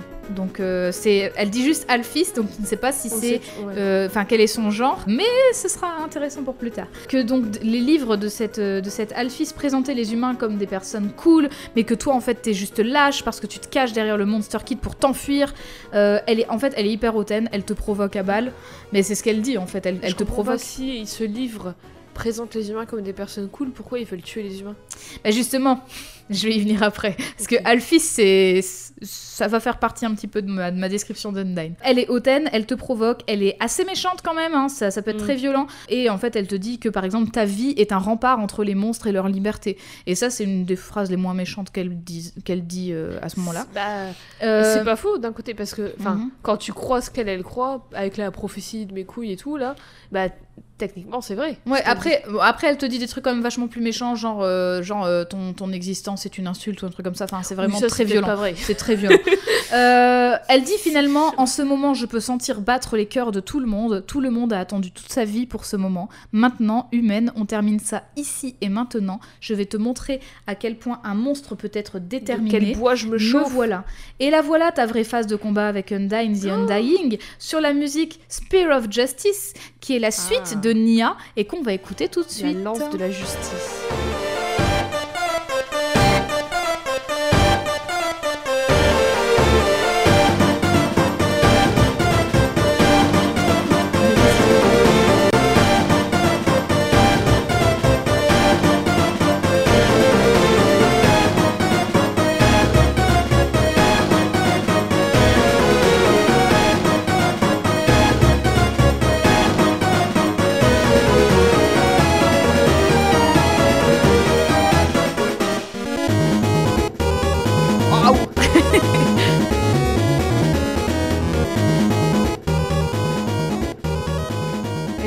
Cool.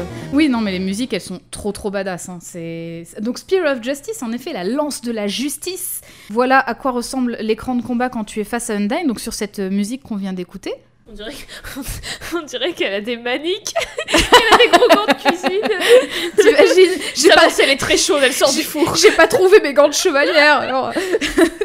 Donc quand tu checkes, c'est parce que tu peux checker les stats des monstres contre lesquels tu te bats. Ah ouais. Euh, en phase de combat, quand tu check quand tu check ses stats, c'est dur à dire, euh, tu apprends qu'elle est pas si forte au début du combat. Euh, elle a 7 d'attaque et 0 de défense. Sur combien? Euh, c'est pas précisé, Ah. mais t'as des personnages où c'est beaucoup plus, genre 99, euh, et là tu te dis Ah. oui, ok. Mais en fait, c'est pas. C'est pas très fiable parce que ça peut vraiment évoluer au fil du combat et de tes actions. Parce qu'en fait, tes actions, par exemple, si tu complimentes un monstre, et ben il va dire oh bah sympa, et du coup il va, il va perdre de la défense. T'imagines, t'es en train de te battre contre quelqu'un et t'arrêtes tout et t'es en mode j'adore ta tenue aujourd'hui. Mais oui, mais en fait, c'est ça tout le principe du jeu. Et quand tu fais ça, en fait, euh, parce que tu peux pas les épargner tout de suite, il faut qu'ils aient de la sympathie pour toi. Donc, du Ouais. coup, tu peux les complimenter. Ou alors, bah, t'as des monstres où, par exemple, tu peux pas complimenter, mais par exemple, tu peux dire, euh, tu peux pleurer parce que t'as peur. Et si tu pleures, il va dire, oh, mais je voulais pas te faire du mal et tout. Et du coup, c'est un moyen que tu, enfin, pour que tu puisses épargner après, quoi. C'est comme dans My Sims. Tu te souviens du jeu sur DS, My Sims? Quand tu avais des conversations avec les gens, tu devais arriver à 100 pour pouvoir améliorer ton niveau d'amitié. Et en fait, t'avais plusieurs actions, genre euh, raconter une blague, euh, pleurer, faire un câlin et tout. C'était My Sims. Ouais. C'était pas les Sims euh, permis de sortir. Non, c'était Urbs. My Sims. Il y avait, si, il y avait ça aussi dans les Sims Urbs, t'as raison. Wow, dans les Sims. quoi. Parce que dans les Sims Urs, Et moi, tu je me pouvais souviens du pleurer Bayou. hein. Et genre, quand tu pleurais devant Rocky, et bah, pas Bah, Rocky ça, c'était dans les. Urbs. Ouais, ça c'était dans les Urbs. Quand tu pleurais, le mec il faisait haha. Et puis ça faisait plus plus. se souviens du bruit exact. bah oui, non, mais attends. Ça je- hanté ma Je sais que quand tu pleurais devant les riches, les riches ils te méprisaient Ah, en mode euh, euh, Léo Péas et Guillermo, Guillermo Péas. Péas, Putain. salaud. Euh, Les Sims euh, voilà. anticapitalistes que- depuis le début. carrément. Et euh, non, mais d'ailleurs, euh, enfin, moi j'avais fait une run où vraiment j'avais fait en sorte d'être amoureuse avec tout le monde pour vraiment que je m'en sorte avec tout le des monde. Sims permis de sortir. Les urbs, je préférais Oh, les pardon. urbs. Oui, c'est vrai, pardon. Bref, cette petite parenthèse refermée. Bon, du coup, je parle des stats, mais les stats, en fait, ça veut trop rien dire parce que ça peut changer selon les Ouais. actions que tu fais. Euh, mais par contre, donc, euh, quand, tu, quand tu as fini de check ces stats, euh, il y a un texte qui indique l'héroïne qui n'abandonne jamais. Ça, c'est son, son, son blaze, quoi, enfin son titre euh, un peu stylé, tu vois. C'est son sous-titre sur l'affiche qui est aussi C'est sa signature. Elle, elle signe pas Undyne, elle signe l'héroïne qui n'abandonne jamais. mail. Ah punaise, trop bien, C'est une stylé. signature électronique.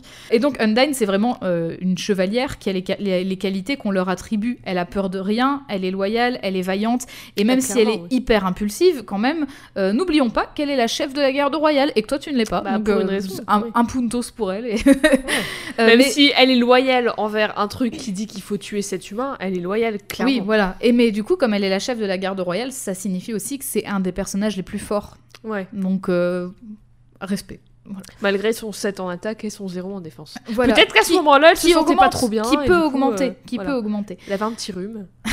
Le- petite forme. Ses défenses immunitaires étaient au plus bas. euh, Ça dépendait de son cycle. c'est l'hiver, c'est l'hiver. Euh, je profite que nous soyons arrivés dans cette phase de combat pour vous rappeler qu'en run pacifiste, donc on épargne le monstre ou on s'enfuit. Et en fait, pour Undyne, il n'y a pas 36 solutions. Comme elle abandonne jamais, tu ne peux pas l'épargner. Il faut que tu fuis. C'est tu comme peux ça. la tuer ou pas? Tu peux la tuer, mais dans ce cas-là, c'est pas une run Ouais. pacifiste. Et du coup, c'est fini quoi. Et du coup, euh, si on la tue, tout ce que je vais dire après ne se passera pas. Là, on considère qu'on est en Ouais. pacifiste. Alors, en fait, donc tu, tu fuis.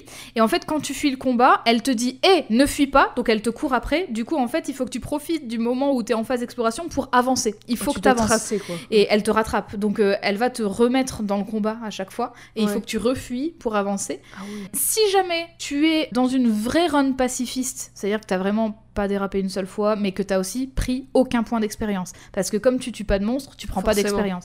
Si tu n'as pris aucun point d'expérience depuis le début, pendant que tu fuis, c'est le moment que Papyrus va trouver idéal pour t'appeler sur ton téléphone, la bouche en cœur. Ah, parce que t'as son nume en plus. Ah oui, en T'as fait. eu le temps euh, d'échanger son nume. euh, en fait, c'est les personnages qui te donnent leur num quand tu deviens pote avec, et c'est Toriel qui te donne un téléphone au début du jeu.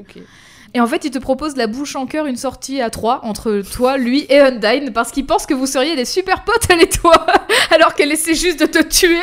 Ça dit, on va au parc Astérix Euh, ouais, ouais, bah attends, je lui demande, elle est derrière moi. pas de elle, me court, elle me court après. Undyne Tu poses talent si on va au parc Astérix Et finalement, ce qui aura raison de sa volonté inébranlable à Undyne, c'est qu'au fil des tableaux du jeu, parce que tu fuis, donc t'avances Mhm. dans les tableaux, tu finis par quitter la zone de la cascade et t'arrives dans une zone volcanique où il fait très chaud. Eh ben, c'est un poisson. C'est un poisson en armure. bah oui. Donc elle a doublement chaud. Et du coup, elle s'évanouit parce qu'elle est complètement asséchée. Et chance Il y a un distributeur d'eau juste à côté. J'allais dire, j'allais dire, j'ai une bouteille dans mon sac, mais non, c'est encore pire. Il y a un distrib- Non mais vraiment, elle s'évanouit et t'as un distributeur juste à côté. Et donc là, tu peux soit euh, lui apporter un verre d'eau, et dans ce cas-là, c'est une vraie run pacifiste parce que tu la fais vivre, Mhm. que si tu t'enfuis, elle crève. Donc euh, tu rates ta run pacifiste. Ah ouais. Et du coup, si tu lui donnes de l'eau, elle, rep- donc elle repartira sans t'attaquer de nouveau parce que tu lui as sauvé la vie. Donc elle, elle s'en va. Et là, tu peux continuer à avancer tranquillement. Euh, plus tard, tu pourras devenir ami avec Undyne comme te l'a proposé Papyrus au Du téléphone. coup, elle abandonne sa mission juste parce que tu lui as donné un verre d'eau. Ouais, mais c'est la loyauté du, des chevaliers, tu vois, moi ça me surprend Ouais, mais pas bon, trop. Sa loyauté envers son. son Puis le- le roi. techniquement, euh, elle peut pas. Enfin, je me dis, tu l'as sauvée avec un verre d'eau, mais si elle commence à s'agiter à nouveau et tout dans la zone volcanique, elle retombe, quoi, Ouais. du coup. En gros, euh, tu pourras devenir ami plus tard avec Undyne comme te l'a proposé Papyrus au téléphone, en faisant un nouveau date, justement, Mhm. entre guillemets, où tu vas apprendre à connaître le personnage. Euh, donc cette fois, ce sera pas avec notre cher sac d'os Papyrus, mais avec l'héroïne immortelle.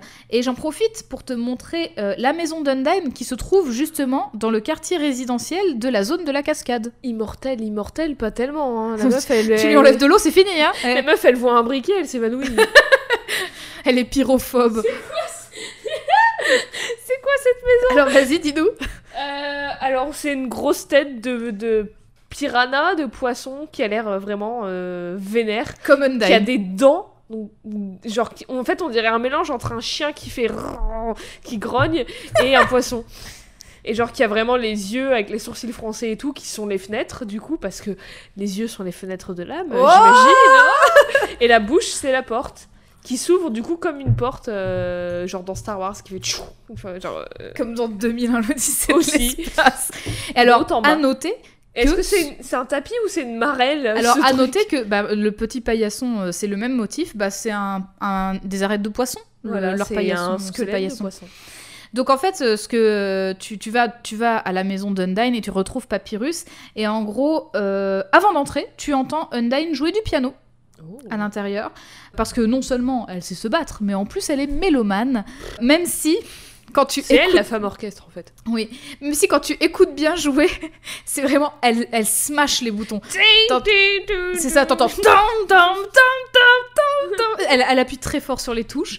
Toujours Elle un peu... évacue sa colère. Toujours un peu euh, brut, oui, voilà, c'est chacun sa technique. Écoute. Donc au début, en fait, ce qui se passe, c'est que, en gros, Papyrus, il avait rendez-vous avec Undyne parce que euh, Papyrus est un très mauvais cuisinier et c'est Undyne qui lui fait des cours de cuisine pour qu'il s'améliore.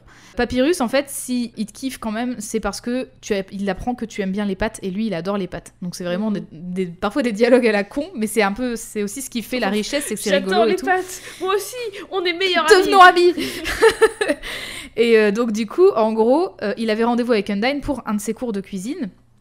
Et ce qu'il va faire, c'est qu'il va dire Hé, j'ai ramené quelqu'un Tu sais, les, tu sais, les plans foireux où t'imposes tes potes à des soirées qui sont pas. Ou alors tu ils sont pas personne. Voilà. Et ben en fait, du coup, elle, elle est pas très contente parce que elle a envie de te buter et euh, ben lui, il t'a imposé à la teuf. Et alors, C'est trop bizarre comment, d'un côté, il y a une prophétie religieuse avec des âmes et euh, et euh, il faut cette âme pour débloquer un monstre, je Ouais. sais pas quoi, et d'un autre côté, viens, on va faire des pâtes avec la personne Mais qui oui. veut ton âme, c'est trop chelou. Mais c'est ça qui est, c'est ça qui est quand même assez chouette dans ce jeu, c'est que justement, euh, et là justement, j'occulte vraiment une grosse partie du jeu parce que on est quand même sur un épisode du mois d'octobre. Je n'ai pas oublié que c'était un épisode plus ou moins proche d'Halloween. C'est qu'en fait, euh, Undertale, l'histoire, elle est vraiment très complexe et très dark pour la, en tout cas la Mhm. trame principale, que là j'occulte vraiment volontairement, sauf euh, cette histoire des sept âmes humaines. Mais à côté de ça, tous les personnages sont hauts en couleur et en fait tu t'éclates de ouf Mhm. euh, à, à les rencontrer en fait c'est pas euh, c'est pas une prophétie t'es un gamin qui est tombé dans un trou quoi enfin je veux dire enfin t'es voilà t'es là en fait pourquoi tu avances dans le jeu c'est parce que tu veux sortir et que la seule porte de sortie elle est où comme par hasard elle est chez le roi donc tu dois aller voir le roi et c'est pas genre je vais chez le roi pour aller le buter en tout cas pas dans le run pacifiste Ouais. Donc en gros, euh, Papyrus t'impose à la teuf et euh, il s'enfuit en se jetant par la fenêtre en disant Allez, je vous laisse parler hein Et donc du coup, bah, Undyne, elle est pas Les chaude. portes, ça Oui, voilà. n'existe plus. Surtout qu'elle est derrière lui et il saute par la fenêtre. Euh, donc Undyne, elle est pas chaude pour devenir pote avec toi. Parce que bon, Normal. voilà, elle est quand même persuadée Ouais. que t'es l'ennemi, même si tu lui as sauvé la vie. Mais en fait, Papyrus, il lui suggère, il repasse sa tête par la fenêtre et il dit, hey, t'as pas envie de le prendre comme un challenge? Et donc du coup, elle va tenter de voir ça comme un challenge en se disant que devenir bestie avec toi, ce serait la vengeance parfaite parce que du coup, tu la kifferais trop et elle répondrait jamais à ton amour. Et du coup, elle te, elle te briserait le cœur. de la psychologie inversée chelou et ils, sont, ils ont un problème dans ce monde. C'est clair. C'est- pas faire les choses simples.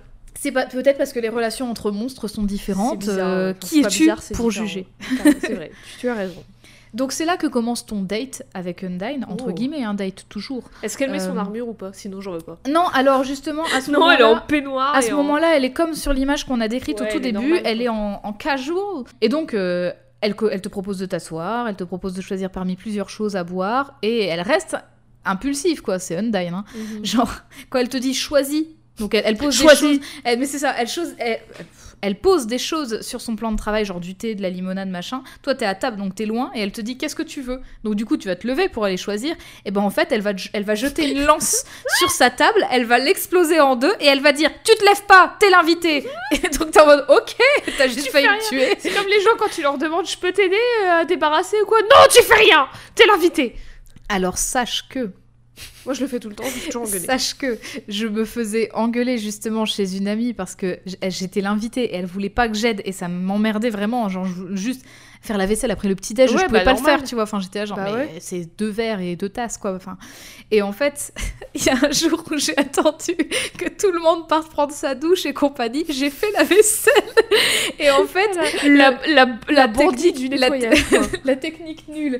Et en fait, ce qui s'est passé, c'est que le, le midi, on a mangé tous ensemble, on était trois, et euh, j'ai voulu aider à débarrasser, et je me suis fait engueuler, genre, non, t'es l'invité, tu n'aides pas, euh, toi, tu, toi, tu vas m'aider plus tôt et tout. Et en fait, euh, Alors toi, t'as pas le droit, mais les autres, ils sont Ah oui, escalés ils mais sont les euh, autres n'étaient pas les à- invités.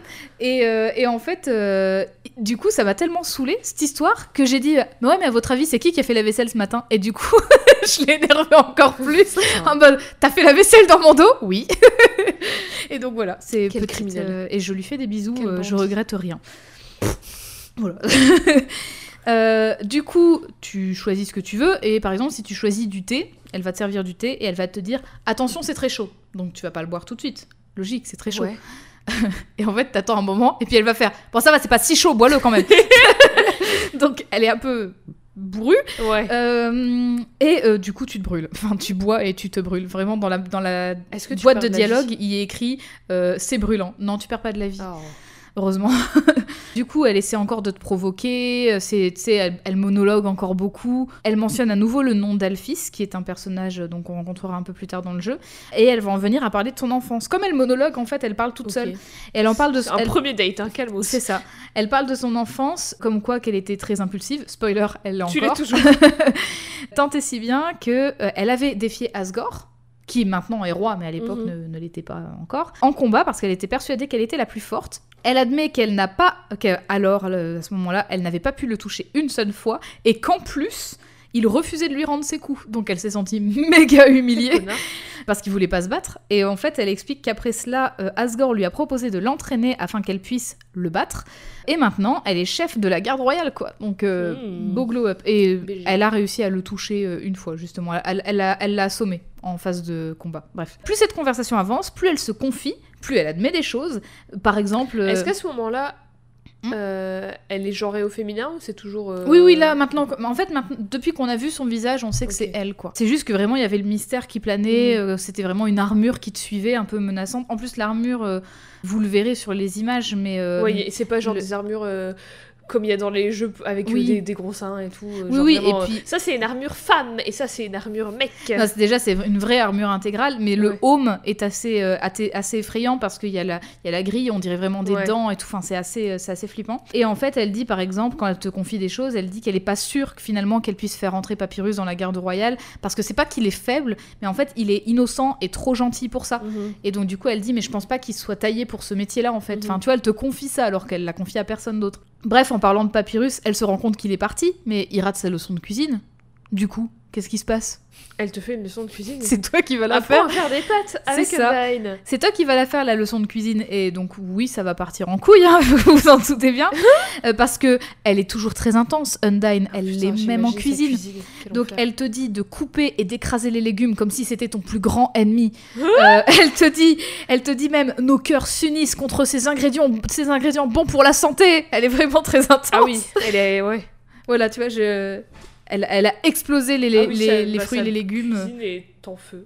Bah déjà, non alors ça c'est pas le feu, c'est du, c'est des tomates en fait qu'elle a explosé. Ah, Mais par contre, elle a explosé la, la table ici avec sa fameuse lance. Elle a fait tomber toutes ses boîtes de thé. Dans son piano et dans sa cuisine. oui, dans la pièce principale, tout à fait. Elle a un studio. Elle a, oui, elle a un studio, voilà. Pff, encore une fois, qui sommes-nous pour juger?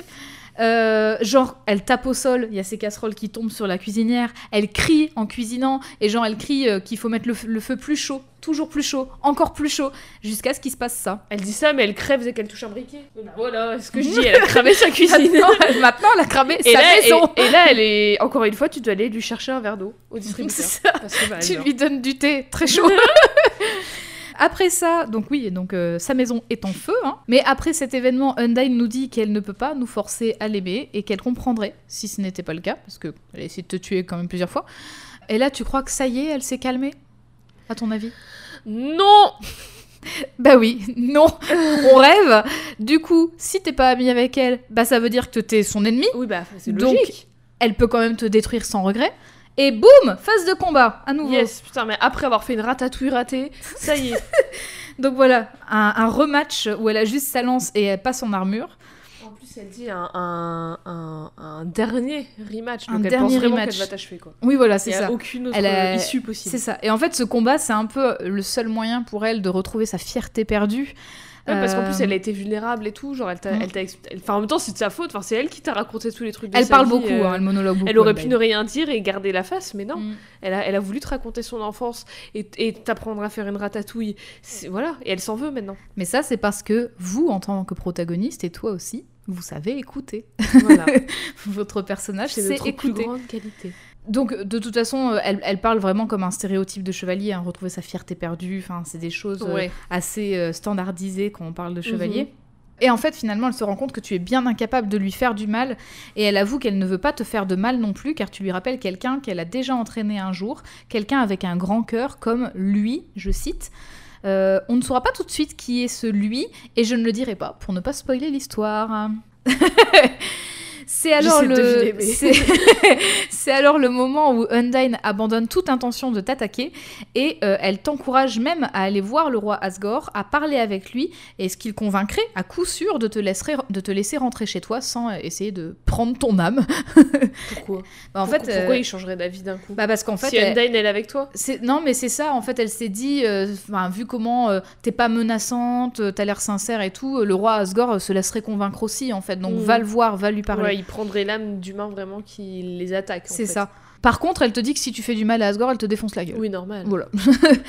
Euh, finalement, l'héroïne immortelle s'est apparemment bien amusée avec toi et elle te propose même de traîner ensemble à nouveau à l'occasion, sans doute ailleurs, parce... oui, sans doute ailleurs parce que sa maison est en feu.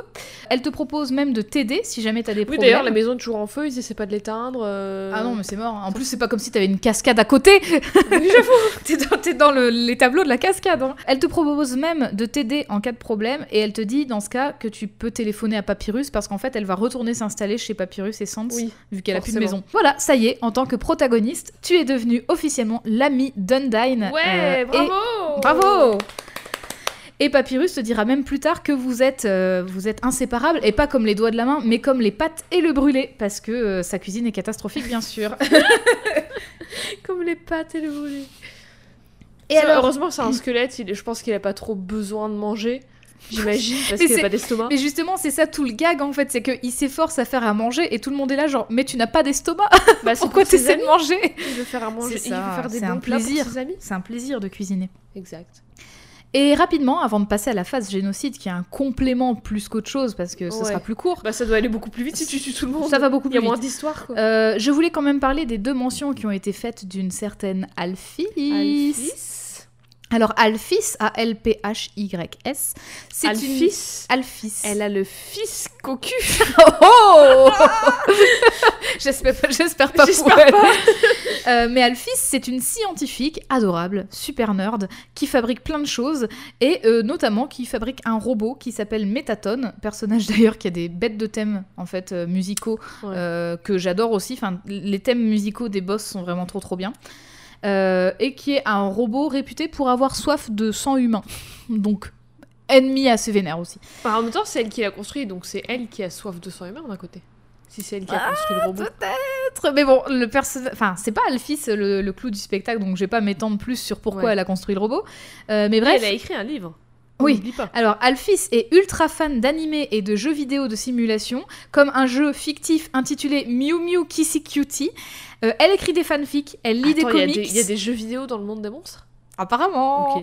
Euh, elle, écrit, elle écrit des fanfictions, elle lit des comics, mais surtout, surtout, on apprend qu'Alphys a un giga crush sur Undyne Ah. pendant notre combat contre le robot Métatone. Elle écrit Donc, des euh, fanfics euh, Alfie Sundine. Alors, elle écrit. Alors, justement, c'est ah, c'est annoncé très tard dans le jeu, mais en fait, ça lui arrive d'écrire des fanfics sur des vrais gens. Donc, Bah du oui, coup, bah oui. les gens sont en mode Ah, ah, c'est gênant. Donc, Alphys, elle ressemble à ça. Ah, mais oui, je l'avais déjà vu. C'est on dirait une espèce de de reptile un peu, Mm. genre un varan, un truc Un comme genre ça. de lézard, ouais. Ouais, voilà.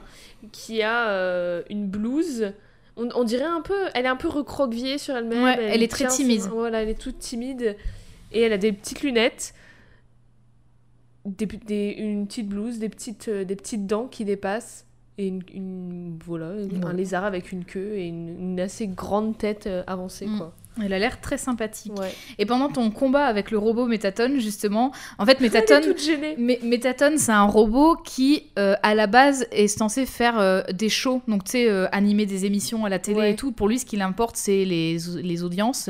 Et en gros, euh, le premier combat que tu as contre lui, il te pose des questions, et à un moment, c'est sur qui Alphys a-t-elle un crush? Et donc la réponse est Undyne, et en fait, Alphys est à côté hyper Elle est gêné. toute gênée, ouais, Voilà. Et Métatone qui lui dit euh, Tu vois, je te l'avais dit que c'était euh, évident. donc je veux dire, même si toi, en tant que protagoniste, tu t'en elles se doutes, euh, connaissent ou pas? Enfin, genre, Oui, elles oui, se oui. parlent, elles sont potes. oui, oui, oui, elles se connaissent. Mais ça, tu le sais, enfin, tu le sais pas, Ouais. tu les vois pas se rencontrer. euh, tu, tu vois Undyne, puis tu vois Alphys. Mais voilà, Ouais. c'est. Après, tu sais qu'elles se. Enfin, tu saves. Tu sais, que- tu sais qu'elles se parlent parce que Undyne a déjà mentionné le nom de Oui, Alphys. Avec son livre et tout. Voilà. Mais apparemment, Alphys, elle écrit le nom d'Undyne partout, genre dans la marge de ses carnets. Elle, a écrit. carnet avec que Undyne plus Alphys avec ça. des cœurs. Elle écrit, elle écrit des histoires, donc des fanfics sur, sur L2. Elle lui Euh, envoie des papiers, des petites boules de papier, et quand elle les, dé- quand elle les déplie, il y a écrit Est-ce que tu veux sortir avec moi? Coche oui, coche non. Bah, alors justement, Alphys est tellement timide que jamais elle oserait faire ça, Oh, justement. Elle le donne à son Euh, pote pour qu'il lui donne. C'est ça. Euh, et elle donne, euh, elle, alors quand elle programme des variables, elle donne même le nom de Oh. Undyne à ces variables, tu vois. Donc c'est vraiment euh, voilà. Et pourquoi je dis ça? Parce qu'en fait, dans ta run pacifiste, tu pourras recroiser Undyne, qui va te donner une lettre et qui va te demander de l'apporter à qui? Mmh, à Alphys. Est-ce que tu veux sortir avec moi? À son Oui. ami entre guillemets. Sa Euh, colocataire Ouais, ouais, tous ceux qui disent là les amis, les amis. Non, non, Elles- reconnaissez elles- que elles- hein, bon. Dans les livres d'histoire, tu sais, elles n'ont jamais eu d'époux et elles ont vécu ensemble jusqu'à leur mort. genre Des Fri- très bonnes Genre amies. Frida Kahlo, elle avait une amie, euh, machin. Ouais, c'est ça, arrête, c'était pas son amie. hein. Euh, donc, quand tu apportes la lettre, il y a tout un enchaînement de quiproquos. Euh, Vraiment, euh, bail de quiproquos euh, à fond, mais je vais pas tout décrire. Mais genre, Alphys, elle pense que ta lettre, enfin, c'est ta lettre, vu que c'est pas signé. Donc, elle Ah, pense oui. que c'est toi qui l'as écrite. Euh, donc, tu pars en date avec Alphys, euh, qui t'emmène dans une décharge Bah écoute, En te disant que- son délire. Ouais, mais en fait, elle t'emmène là-bas parce que elle a des bons souvenirs là-bas, vu que c'est en fait c'est là qu'elle a rencontré Undyne. Oh. Et elles y vont de temps en temps, et en gros, elle voit Undyne débarquer. Donc elle panique, Alphys. Euh, elle se planque derrière une poubelle parce que t'es dans une décharge, donc il y en a plein. Euh, Y a que ça. parce qu'en fait, elle ne veut pas qu'Undyne pense qu'elle est en date avec toi. Bah pourquoi elle est partie euh, en date avec nous alors? Bah, parce qu'elle s'est dit, ah bah je vais lui faire plaisir, euh, la personne s'est déclarée à gentille, moi. hein. Euh, ouais, ils sont très sympas, hein, ces monstres. euh. Et du coup, je vais te montrer Undyne sur son 31. Oh Alors Undyne sur son 31, c'est Undyne avec une, une petite veste en cuir, un, un top blanc, des grosses bottes je ne sais pas de quelle couleur en fait parce que c'est en noir et blanc, mais j'imagine blanche, blanc.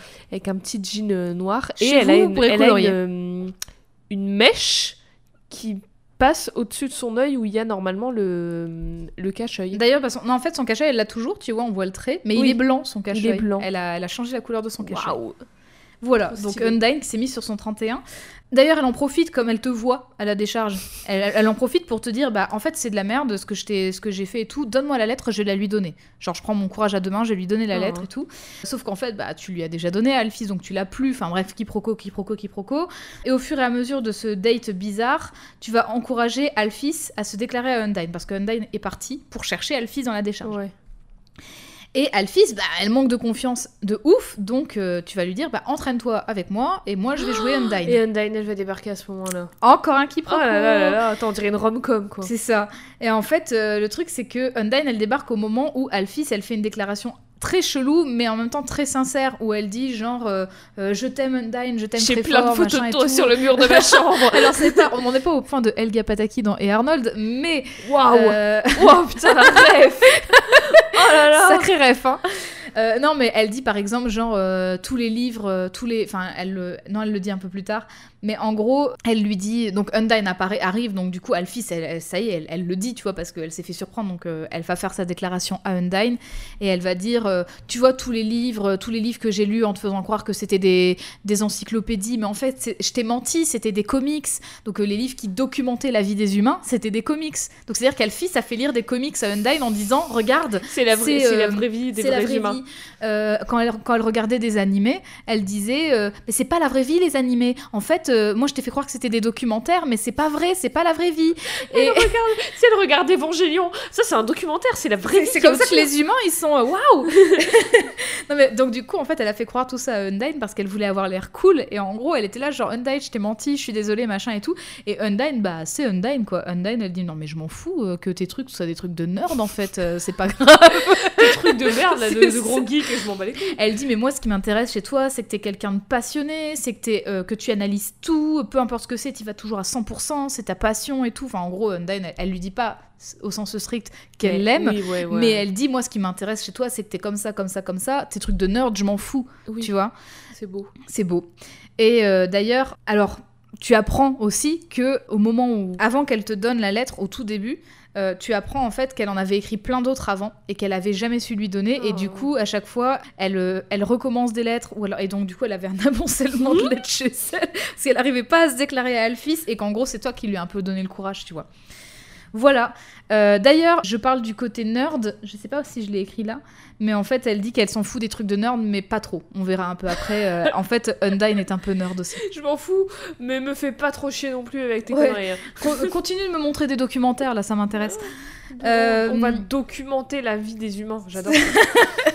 C'est- Waouh, ils sont vraiment des corps très particuliers. hein. Non, bah non, c'est pas ça. Ils ont des robots géants et ils se battent contre des monstres. Mais aussi. tu t'imagines tous les dessins catastrophiques des corps des femmes s'ils croient que c'est la vraie vie Non, mais les gars, Bah, euh, non. euh, c'est des poissons et des lézards, je crois pas qu'ils auront quelque chose à faire. foutre. Ils s'en foutent.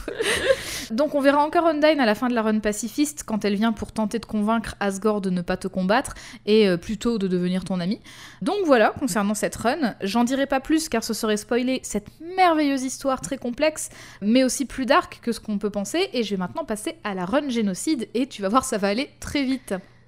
J'arrive, euh, je tue tout le monde. C'est ça. Et voilà, salut Allez, salut, Ciao à le deux semaines. Euh, donc pendant la run génocide, tu te doutes bien qu'on n'a pas le loisir de fuir Undyne autant de fois qu'en pacifiste, parce que tu deviens une machine à tuer, vraiment. Yes. En fait, en gros, en mode génocide, t'as des, bah, comme je te l'ai dit, t'as des zones, et en fait, si tu tues un certain nombre de, de monstres, t'as validé la partie, enfin la run génocide dans cette zone, tu peux changer de zone. Et en plus, du Et coup, voilà. tu gagnes de l'XP. Oui, Et du coup, tu montes de niveau et tu deviens, ça. un, tu deviens un tank. c'est ça, tu deviens plus fort, et puis après, tu peux choper plus d'objets aussi, parce qu'au début, tu te bats avec un petit couteau en plastique, mais euh, en fait, plus ça Tu avance. des et- petits cailloux. Non mais c'est ça, t'as- des objets chelous, mais en gros c'est, encore une fois, c'est en lien avec ta détermination. C'est en lien avec ta détermination, c'est Ouais. pas très grave si t'as un couteau en plastique, finalement euh, c'est ta Si tu détermination sais t'en qui fait tu servir, écoute. C'est ça, voilà, avec un petit peu de bonne volonté. euh. Euh, ne faites pas ce que je viens de dire. Donc tu te... Comme je le disais, le fait que tu tues absolument tous les monstres, ça change le scénario. Et pour le coup, en fait, au plus tu vas tuer de monstres, au moins tu vas croiser de gens avec qui tu peux parler. Ouais, Donc dans la peur. ville, dans la ville où vivent euh, Sans et Papyrus par exemple, tu pourras aller dans les commerces, il y aura personne. Mhm. Donc tu pourras voler dans la caisse et tout parce qu'en fait il y aura Wow. personne. Trop bien. Euh, tout le monde te fuit et de façon logique tu ne te bats qu'une seule fois avec les personnages clés et du coup bah tu les tues quoi. Enfin, Ah voilà. Euh, dans la run génocide, Du après coup, Papyrus, tu le tues aussi? Ouais. Oh. ah oui tu tues vraiment tout le monde. Euh, dans la run génocide, après avoir tué plein de monstres dont Papyrus, tu croiseras la route de Monster Kid. Oh, tu tues le gamin. Et sur le pont, alors Oh. qu'il- tu te souviens le moment sur le pont où Où il dit euh, mais t'es bien humaine et tout, oui mais moi je peux pas te détester parce que t'es pas méchant machin. Bah là ça va changer parce qu'en gros Undead elle va dire ne traîne pas avec cette personne c'est une humaine, Ouais. Euh, mais elle va pas dire, euh, enfin en fait dans la, dans la run pacifiste elle dit juste ça, que dans la run génocide elle dit c'est une humaine, Elle a tué plein de gens. Ouais. Elle a tué beaucoup de, beaucoup de monstres. Et donc, du coup, euh, là, en fait, le dialogue change. Il a super peur de toi, mais en fait, Monster Kid refuse de te laisser passer. D'ailleurs, je dis il, parce que Monster Kid, mais pareil, là, il n'est pas Ouais, tout à fait genré hein. donc, euh, voilà, désolé euh, si, c'est, si vous le voyez comme une, comme une fille. Mais du coup, Monster Kid veut protéger Undyne. Donc il veut pas te laisser passer. Mhm. Il est en mode ouais, euh, faudra me passer sur le corps. Donc tu vois, ça change complètement parce que c'est ce Bah, qu'il a fait. C'est ce qu'il a fait à Undyne pour te protéger toi dans la run pacifiste. Ouais. Donc du coup, si t'as fait la, la pacifiste avant la génocide, ça te brise le cœur de voir Surtout qu'en plus, enfin, il dit faudra me passer sur le corps et toi t'es en mode ok, ça. Ok. salut. Euh, et donc justement, quand ton protagoniste, quand le protagoniste va pour euh, frapper Monster Kid, Undyne arrive, elle prend le coup à sa place et elle semble déjà super mal en point malgré le fait qu'elle n'ait pris qu'un seul coup. Elle va presque temps, elle a disparaître. zéro de défense. Alors, justement, elle va presque disparaître quand soudain, elle dit, et là, gros, mono- gros monologue encore une fois. En fait, elle a fait, elle a, elle a fait ça aussi pour que Monster Kid s'enfuit, donc il peut s'enfuir. Euh, et elle dit non. Mon corps, c'est comme s'il se disloquait. Je vais m'éparpiller en mille morceaux, mais au plus profond de mon âme, il y a une sensation brûlante que je ne peux pas décrire, une sensation brûlante qui ne me laissera pas mourir. Ce n'est pas juste les monstres, n'est-ce pas? Si tu passes, tu les détruiras tous, n'est-ce pas? Les monstres, les humains, tout le monde, les espoirs et les rêves de tous et toutes vaincus en un instant. Mais je ne te laisserai pas faire ça. Maintenant, tout le monde, je peux sentir leur cœur battre comme un seul, et nous avons un objectif, celui de te battre, humain ou humaine, humaine pour toi. Non, peu importe ce que tu es, parce que du coup, t'es plus trop humain en fait à buter tout le monde. Qui comme ça. sont les monstres? Exactement. Peu importe ce, que, ce que tu es, pour le bien du monde entier, moi, Undyne, je te ferai tomber. Oh là là. C'est beau. L'esprit chevaleresque. j'aime trop comment ça questionne ben, justement le, la question de monstruosité. Mhm. Pourquoi on dit que les monstres sont des monstres? Juste Mhm. parce qu'ils nous ressemblent pas ou parce qu'ils sont plus violents, entre guillemets. Ouais. Alors que là, bah, c'est toi qui viens les attaquer et surtout dans le droit de génocide, bah, tu les tues. Mm. Alors qu'ils t'ont rien demandé, ils étaient Ouais, tranquilles chez eux. Et toi, t'es tombé comme un cheveu sur la soupe et tu penses que pour rentrer chez toi, bah, tu dois tous les tuer alors qu'ils sont chez eux tranquilles. Christophe Colomb, jeté à l'œil. Écoute, on est Christophe Colomb dans ce run en fait. Là, là, franchement, tu vois, j'imagine le, tu sais, le même avec la peluche singe là qui a les yeux Mais non, on est Christophe à- Colomb. on est vraiment cette personne dans Oui. ce run. Euh, et donc là commence la réelle phase de combat que tu auras contre Undyne sur une musique euh, qui s'intitule Battle Against a True Hero, donc Oh. une bataille contre La une vraie vraie héroïne. héroïne. en fait, c'est Undyne. Euh, et euh, pour l'occasion, Undyne se, se paye une nouvelle armure. Donc, euh, Oh. Ah, d'ailleurs, attends, euh, ça je le garde pour après, mais la nouvelle armure c'est celle-là. Qu'est-ce qu'elle est stylée Alors son armure, bah, elle a pas le casque cette fois-ci, a- c'est une armure complète sauf le casque. Elle a un cœur, un plastron en forme de cœur, elle a sa grande lance avec des, grands, des gros gants blancs, alors que tout le reste de son armure est en noir. Et elle a le col de l'armure, les épaulettes. Ouais, les Ça fait des grands, euh, ça fait comme un grand, euh, une grande collerette en fait. Mhm. Ça fait deux grosses épaulettes qui, euh, Qui vont vers le haut. qui Bon, vont ça, vers le haut. C'est un peu la forme de griffe d'ailleurs. Ouais. Et elle est trop stylée. Et vraiment, c'est genre, euh, on dirait sa forme de boss final, quoi. Bah c'est ça, c'est un peu ça. hein. Et d'ailleurs, euh, bah, ses, ses nageoires au niveau de ses oreilles sont plus grandes, Ouais. ses cheveux sont plus, euh, sont plus euh, piquants, je sais Et pas. ouais. Ouais, c'est ça. ouais. Et donc du coup, elle a l'air beaucoup plus vénère et. euh, Et en même temps, avec le cœur sur le plastron, ça fait genre c'est elle la gentille, mais elle est vénère. Bah, Tu vois et puis ça, ça montre qu'elle a de la détermination parce que le, le cœur c'est aussi le symbole de, de l'âme justement et de la détermination. Alors En tu fait, c'est disais parce que- qu'elle bah, c'est parce qu'elle a regroupé de la détermination en elle qu'elle a pu survivre à ton coup parce qu'elle commençait à disparaître et hop, elle s'est euh, elle s'est reformée en fait alors pour que euh, tu se disais battre. que les monstres en avaient moins que les humains, et bah là, Supposément les oui. rôles sont inversés parce que c'est toi le monstre dans cette run. Exactement. Et elle, mais c'est l'héroïne. tu as de la détermination mais pas pour les mêmes intentions. Oui, voilà. Euh, et du coup, euh, en gros, elle te dit qu'il faudra que tu fasses mieux que ça. Ouais. Donc, euh, ce combat un peu vénère.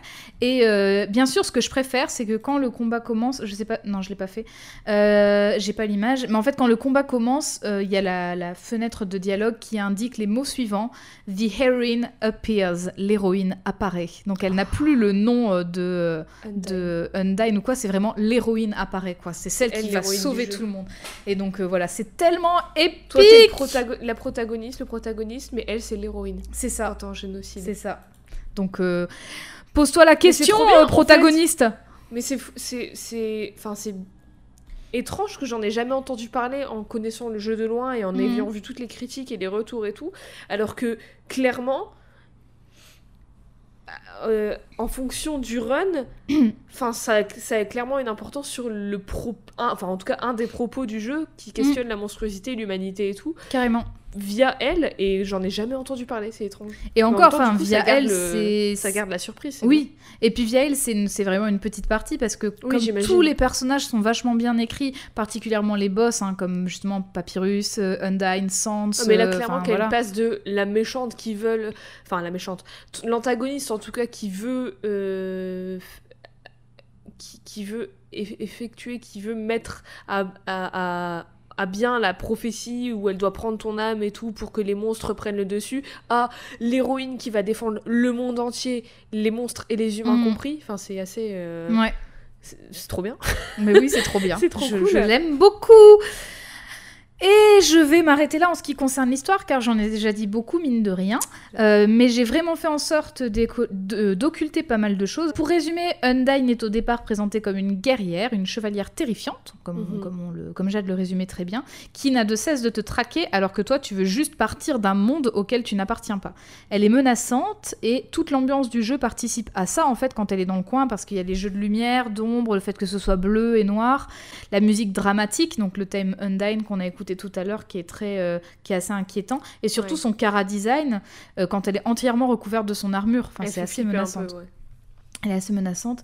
Cela dit, n'oublions pas qu'elle le fait en sa qualité de chef de la garde royale, et surtout dans l'intérêt de son espèce, les monstres qui a été vaincu et isolé par les humains et les humaines. Il Oui, pour, ouais, pour elle, Ouais. en fait, pour elle, c'est pas une méchante parce qu'elle elle se bat pour ce en quoi elle croit. C'est ça. Euh, Il y a tout un pan de l'histoire du jeu que j'ai occulté, mais qui explique aussi pourquoi d'autres personnages sont méfiants envers les humains et les humaines, au-delà de cette ancienne guerre. Il y a un Mhm. truc aussi essentiel à l'histoire dont je n'ai pas du tout parlé Ouais. parce que je pouvais parler d'Undyne sans ça, et en fait, c'est vraiment cet, euh, cet événement-là qui va être aussi au cœur de l'histoire. Mhm. C'est pas uniquement la guerre des humains qui a eu lieu, il y a eu autre chose qui, a, Putain, qui a fait que justement, dense, euh, voilà, c'est très dense. hein. C'est pour ça en fait de se dire ce jeu dans ton ordinateur il prend pas de place, mais il y a ouais, que tellement texte, hein. de choses. C'est voilà. Euh, ce qui intéresse Undyne, c'est que les monstres soient en sécurité. Dans la run pacifiste, mais dans la run génocide, comme tu l'as dit, c'est que le monde entier soit en sécurité. Et on peut le voir quand elle protège Monster Kid, par exemple, mais aussi parce qu'elle est décrite comme étant. euh, alors, en fait, elle est décrite euh, par ses voisins, par exemple, comme étant polie. Euh, elle partage son savoir, son savoir-faire, comme la cuisine, par Bah exemple. Donc en fait, c'est vraiment l'intérêt des monstres et du bien commun qui, Mhm. l'intéresse euh, plus qu'autre chose. Et en fait, quand on creuse un peu, elle devient vite cartoonesque, donc moins que Papyrus quand même, qui est vraiment euh, très drôle à la base, Ouais. euh, mais dans le sens où, par exemple, elle monologue beaucoup, euh, elle se répond à elle-même, tu sais, elle pose des questions, puis finalement elle se répond parce qu'elle te laisse pas répondre. Elle rythme toute seule ses propos, donc elle passe des moments où elle te défie à des moments plus sérieux, où elle va sincèrement parler d'elle. En fait, c'est super rafraîchissant. Mais euh, outre ces moments très drôles et attachants, n'oubliez pas que le jeu Undertale reste assez complexe et euh, plus sombre au fil de l'histoire. Elle a l'air rassurée face à toi en tant que protagoniste, mais par contre, quand il s'agit de faire le premier pas pour déclarer sa flamme à Alphys, bah c'est une autre paire de manches, hein Bah écoute, euh, euh, oui. Je sais. Pécho, c'est pas la même chose. Elle est gênée, timide, presque renfrognée, mais elle accepte les sentiments d'Alphys une fois devant le fait accompli Oh, et elle adore finalement son petit côté nerd. Elle dit qu'elle s'en fout, mais en fait, elle adore Oui. ça. Dans la run génocide, au-delà d'être menaçante, parce que bah, en fait c'est toi qui deviens la menace, donc du coup euh, Undyne, elle va un peu changer de statut. C'est une héroïne, elle va devenir héroïque, elle se dresse face à toi et elle Bah, fera Au final, elle, est- elle reste toujours, euh, dans les deux cas, c'est une, une protectrice. Oui, c'est ça.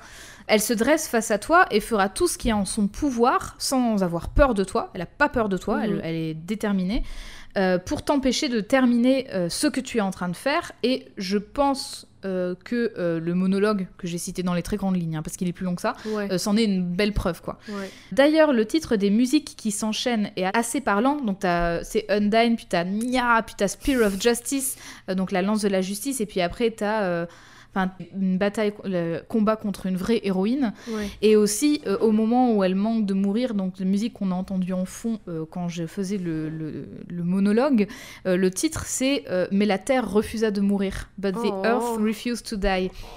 Comme si elle incarnait la Terre. Bah tu oui, vois. parce Enfin, qu'elle est même plus euh, une personne, quoi. Elle, est, ça. elle, elle est une, une entité protectrice. Mhm. C'est trop bien. Parce qu'elle est quand même sur le point de mourir et elle rassemble toutes ses forces pour te battre. Elle donne Mhm. tout.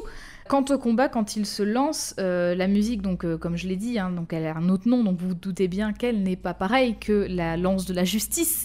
Euh, c'est une musique mille fois plus épique, ce qui rend aussi la scène douloureuse parce que si t'as fait une run pacifiste avant, bah t'as eu le temps de t'attacher Ouais. à elle, donc c'est plus dur aussi de te dire je vais devoir la buter. Déjà quand tu dois buter Papyrus, c'est chaud. Bref. Voilà, c'était euh, Bravo. Undyne. Euh, et avant euh, de te demander une échelle et une note, je vais clore la lecture de mes petites notes avec une phrase qui est devenue culte dans le jeu parmi les fans, euh, tant et si bien qu'elle est devenue un mème, car c'est une phrase qui nous prouve qu'Undyne, au fond, c'est une nerd. Parce qu'en fait, justement, quand je, te, quand je te disais, Alphys, elle lui a dit, oui, euh, les, les- les documentaires dont je te parlais, c'était des animés, mais euh, c'est pas, c'est pas, c'est pas la vraie vie des animés, Ouais. c'est pas vrai des animés. Et en fait, ça a l'air de tellement la bouleverser qu'elle te demande, est-ce que les animés c'est vrai ou c'est pas vrai? Et tu peux lui répondre, animé is real. Ah, c'est de là que ça vient. Voilà. Euh, As-tu des questions? Non, je n'ai aucune Oh là là, j'ai Enfin, beaucoup. euh, J'ai plein de hein, questions, mais je, je, je, je crois que je vais jouer au jeu pour y répondre à mes questions. Oui, En fait, euh, j'ai- si toujours eu pas envie de jouer au jeu, je regardais mais- des let's play euh, Ouais. qui sont très bien. hein. mais j'ai toujours eu envie de jouer au jeu, mais en fait, pour l'histoire, mais je suis pas très fan des des RPG de ce style-là où c'est vraiment style euh, vieux RPG où il y a beaucoup de texte et c'est tout en 8 bits, 16 bits, je sais pas trop quoi. T'as pas tant de texte que ça. Mais en fait, j'ai un peu du mal avec ça maintenant. Et du coup, c'est pour ça que ça me freinait un peu, mais j'ai vraiment envie de connaître l'histoire. Du coup, euh, je jouerai au jeu sûrement quand j'aurai le temps. Oui. Mais je n'ai pas de questions sur Undyne et j'ai une échelle de valeur Michel euh, sur euh, 7. Âme humaine. sur, allez, sur, C'est vraiment le degré zéro de la recherche de l'échelle. sur 7 ratatouilles. Oh. Parce qu'elle cuisine apparemment très bien la ratatouille. Peut-être qu'elle essaie de faire des pâtes à la sauce tomate et Bah, vraiment, écoute, euh, c'est les pâtes et le brûlé. voilà. hein. Sur 7 ratatouille, j'ai envie de lui mettre 7. si je pouvais, je lui mettrais 7 millions même. Oh mais c'est 7 là. âmes seulement. Parce que, euh, alors au début, j'étais pas... régales. Au début, j'étais pas trop... Je suis en mode, ouais, ok, elle a l'air sympa. Mais en fait, tout le truc de... En fait, le, le, le, le- les, les deux runs ensemble, ça, ça construit vraiment un perso Mhm. Ouais. qui, qui, qui est trop intéressant et qui questionne plein de trucs qui moi me- m'intéressent et me touchent beaucoup et du coup c'est du coup, du coup j'adore en fait et je m'attendais pas je m'attendais vraiment pas à ça parce que je ne connaissais même pas son existence il y a une heure et demie donc voilà donc euh, Ah bah, je 7 sur suis 7, euh, ravie. 10 sur 10 1 million sur 1 million 100% voilà Undyne, la best. bravo Undyne bravo Magnifique, la femme bravo. poisson Bravo. Bah, je suis, euh, je suis enchantée. Ah, Dis-moi, Jade, de du coup, oui de plaisir, plaisir d'offrir. Euh, où pouvons-nous retrouver les images que je t'ai montrées? partout sur Twitter Partout et dans la rue, dans la rue on met des dans affiches les dans toutes les campagnes. villes. Oh pitié. Dans toutes les villes de France. Non sur euh, Twitter et Instagram Mhm. at codex au féminin et au pluriel pod pod Et, et bien c'est tout. Vous pouvez aussi nous écouter, nous réécouter sur Apple Podcasts, SoundCloud, Spotify, n'importe quelle application mobile de podcast que vous utilisez. Et nous laisser un commentaire 5 étoiles avec une personnage que vous nous proposez par exemple ou Oui, un mot pourquoi pas. sympa sur euh, Apple Podcast, ça nous aide, ça permet de faire découvrir le podcast à un plein de gens et c'est cool. Et du coup, nous, on est ravis et on dort mieux la nuit. voilà. oui, c'est vrai. C'est très vrai en plus. Bah sur ce, euh, je te remercie pour ton écoute et je Ah, vous pour remercie pour travail. votre Oh écoute. là là. Euh, et je vous propose qu'on se quitte sur la fameuse musique Battle Against a True Hero. Qu'est-ce qu'elle est bien. qui franchement cristallise complètement le côté héroïque et épique de Undyne. Et on vous dit bientôt, À deux semaines. à deux semaines. Et euh, voilà. Et joyeux Halloween. Et joyeux Halloween. Joyeux et Halloween. faites pas trop de bêtises. bientôt. Bientôt.